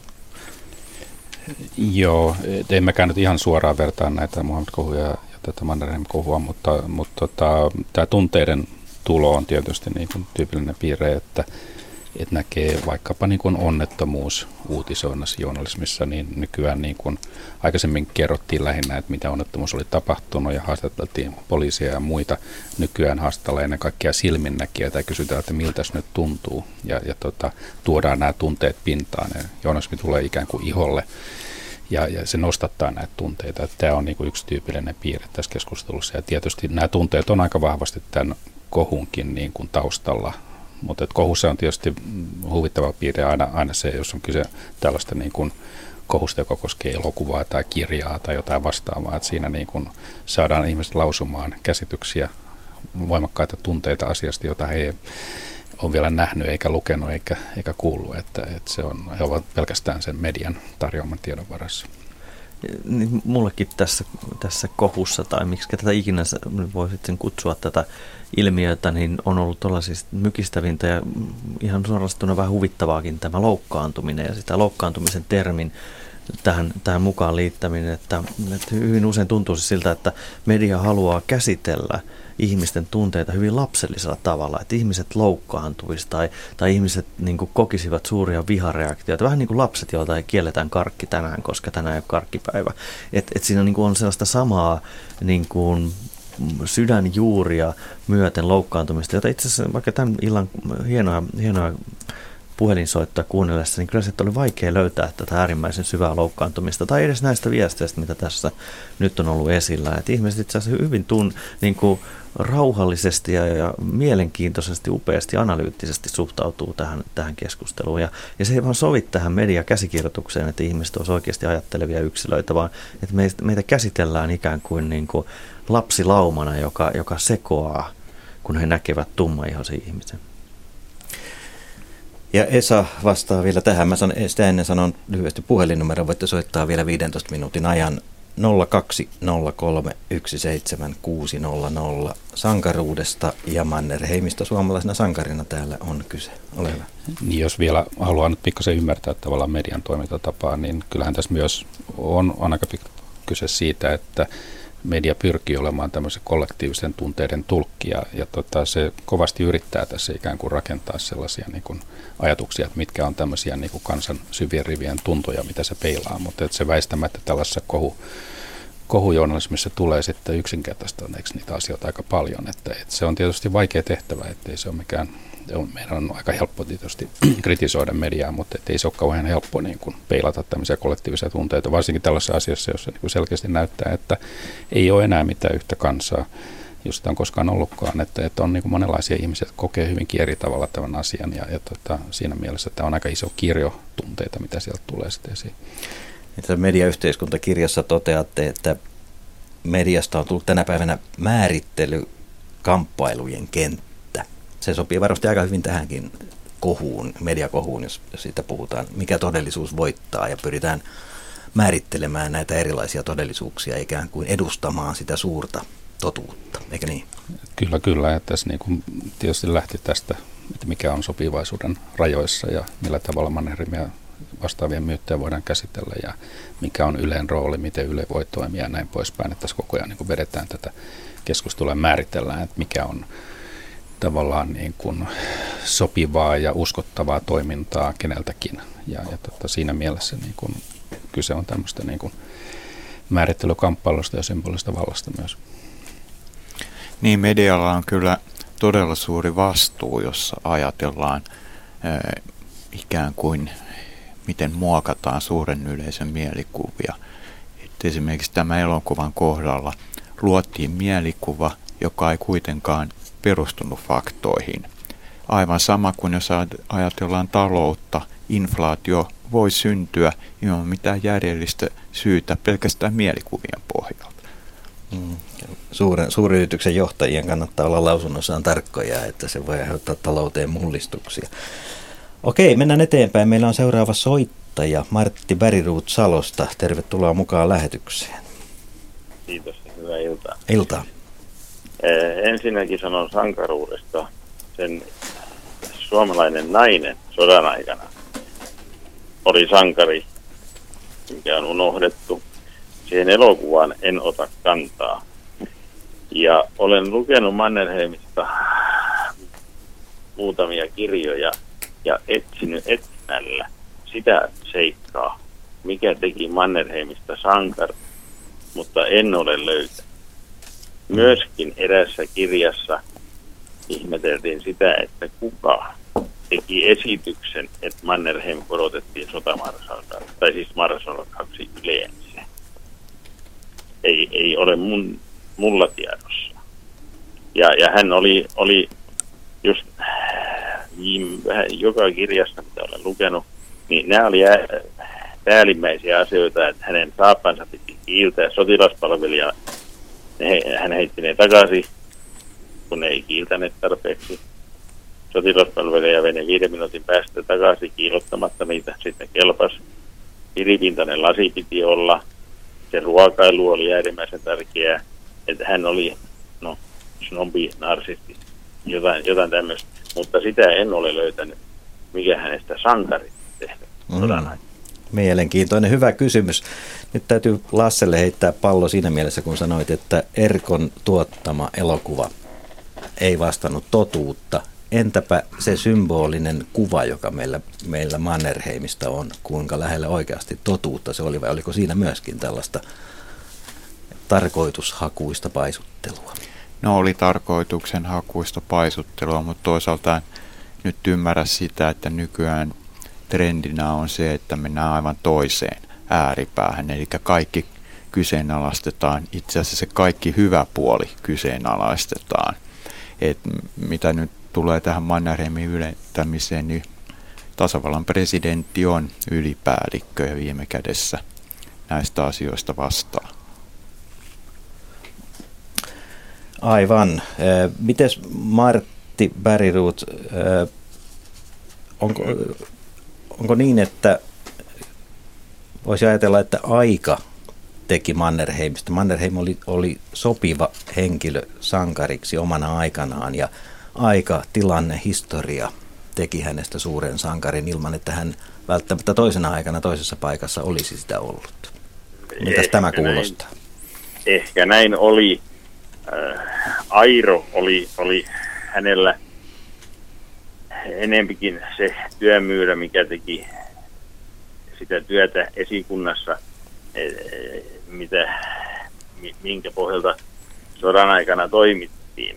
Ja, ja ehkä Mannerheim on aikaisemman elämänsä aikana, ennen kuin kun nämä viimeiset sodat on käyty, niin ansannut kannuksensa, mutta, mutta se, että sitä nimeä, kuka, kuka on, on esittänyt, että hän korotetaan marsalkaksi, niin sitä ei, en ole kirjasta löytänyt. Siinä ei mainita, että presidentti olisi te- esityksen tehnyt tai kuka tahansa. E, sitä en ole löytänyt. Ja Lasse vastaa tähän no, historian huono, tutkijan huono, näkökulmasta. Niin. Huono siinä mielessä, että mä en, en muista, kuka on kirjoittanut. Mä olen muutamia kirjoja lukenut et enkä pistä niitä mieleeni, kuka, kuka on sanonut ja mitä. Niin, totesinkin äsken, että tasavallan presidentti on se, joka viime, viime kädessä tästä asiasta päättää. En ottanut esityksen mitään kantaa. Kiitoksia Martti. Mielipiteessä keskustelu täällä jatkuu. No niin. Erkko kommentoi vielä.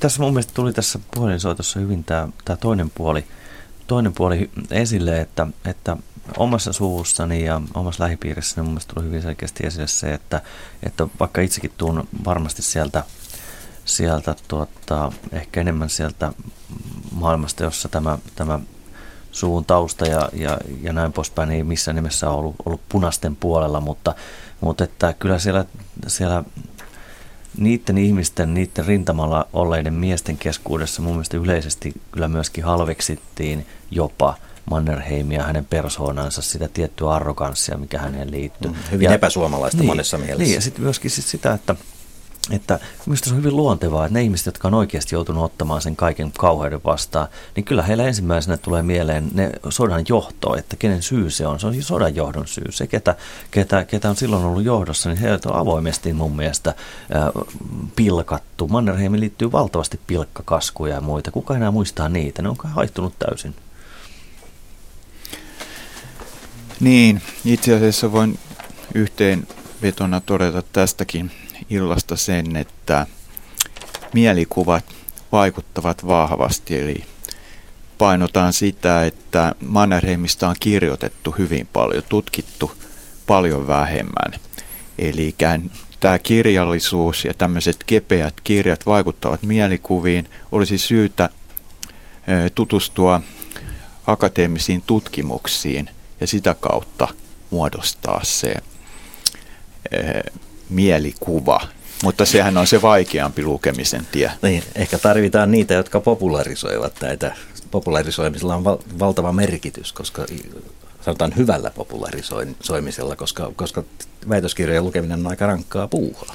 Joo, mutta siellä se tieto on popularisoimisessakin on aika raskas vaara. Näin on, vaaroja on niin kuin elokuvan tekemisessäkin. Esa, ole hyvä. Palaan tuohon, mitä soittaja puhui tästä, kysyä, että miksi, miten Mannerheimista tuli sankari.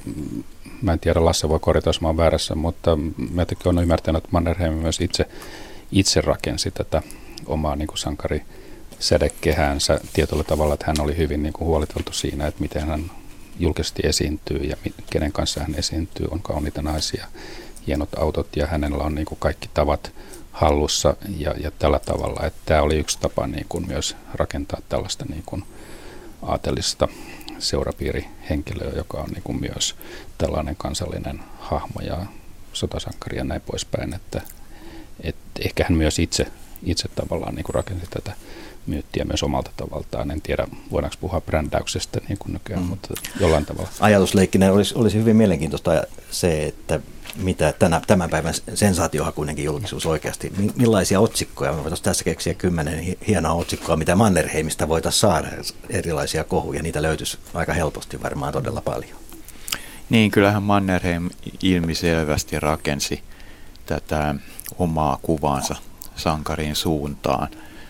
Tässä oli aikaisemmin puhetta esimerkiksi vaatetuksesta, niin hän itse asiassa ei noudattanut Suomen armeijan sääntöjä, vaan rakensi itse oman pukeutumisensa. Mutta toisaalta on huomioitava sitten se, että ei sovi myöskään ylitulkita. Hän oli aristokraatti, hän esiintyi herrasmiesmäisesti, hänellä oli tapoja, jotka olivat hyvin eh, korrekteja, diskreettejä ja tältä pohjalta niin myös syntyy mielikuvia. Nyt mennään vielä sankaruuden teemaan ja tehdään loikka sinne suuntaan, minne Erkko lähti, eli Afrikkaan päin. Ensimmäinen kysymys, Erkko, lähtisitkö uudelleen Afrikkaan tekemään elokuvaa? No kyllä nyt ainakin täytyy pitää pitkä tauko sellaisessa, sellaisessa haaveilussa, että, että kyllä tämä oli todellakin kuluttava prosessi. Enkä, enkä missään nimessä nyt ainakaan huomenna lähde, lähde lentolippua Mompasaan tilaamaan, että, että tietysti aina kun aikaa kuluu, niin asiat oikeastaan asettuu vähän toiseen, toiseen tota, järjestykseen kuin mitä ne nyt on päässä. Että tietysti voimakas semmoinen tunne, tunnereaktio on vielä itsellä päällä koko prosessista, että en nyt ainakaan seuraavaan puoleen vuoteen lähde minnekään. Mutta afrikkalaista kulttuuria näet kohtasit hyvässä ja pahassa siellä ja, ja tuossa sarjassa puhut aika kauniistikin siitä onnellisuudessa, sen kulttuurin positiivisista piirteistä. Heillä on sattum, sattumoisinkin, ehkä sattumoisin yhteinen vaakuna tai tunnus, tämmöinen symbolieläin leijona meidän suomalaisten kanssa. Kyllä. Ja ja te olette tehnyt riipuksen, jossa tätä leijonaa on haluttu alleviivata. Mitäs meidän, tule, meidän tämän päivän sankaruuteemme voitaisiin siis ammentaa tästä afrikkalaisesta kulttuurista? No en ehkä ihan suoraan, suoraan pysty, pysty tästä, tästä, koska kysymys on aika mielenkiintoinen, en pysty sitä ihan suoraan sanoa, mutta, mutta kyllähän mulle jäi mielenkiintoiseksi ja voimakkaammaksi kokemukseksi siellä Kiperassa, eli Kenia, Nairobin suurimmassa slummissa se, että, että ihmisillä on valtava kyky, tai ihmisellä niin kuin yleisesti, ihmiskunnalla on valtava kyky äärimmäisessä hädässä toimia – suorastaan jopa fiksusti ja nerokkaasti.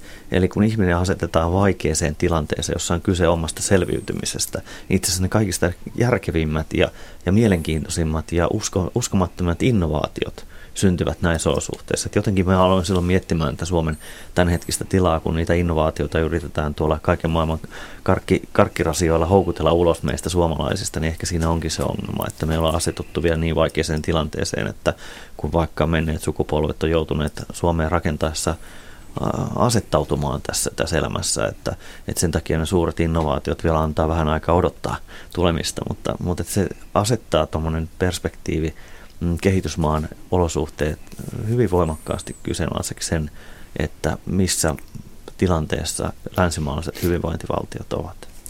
Ja tästä voidaan silta tehdä Mannerheimiin vielä ihan lähetyksen lopuksi. Mannerheim oli myöskin kaukaisten kulttuurien suuri tutkija ja jopa ihailija varmastikin. Kyllä varmasti oli, että hänellä oli yksi puoli, oli tämmöinen tutkimusretkeilijän puoli. Hän oli hyvin kiinnostunut luonnosta, ihmisistä, kulttuureista ja siinä suhteessa tämä hänen vakoja matkansa palveli häntä myös henkilökohtaisesti. Näin alkaa iltamme päättyä. Lasse Laaksonen, historian tutkija, dosentti, mediatutkija Esa Väliverronen ja Mannerheim-projektin tuottaja Erkko Lyytinen ovat olleet vieraanamme. Ja sankaruudesta on ollut kyse aika paljon Mannerheimista ja hieman tästä elokuvastakin, joka on meitä kuohuttanut tuskin enää tulevaisuudessa niin kovin paljon kuin mitä muutamia viikkoja sitten. Hyvää illanjatkoa ja kiitoksia teille.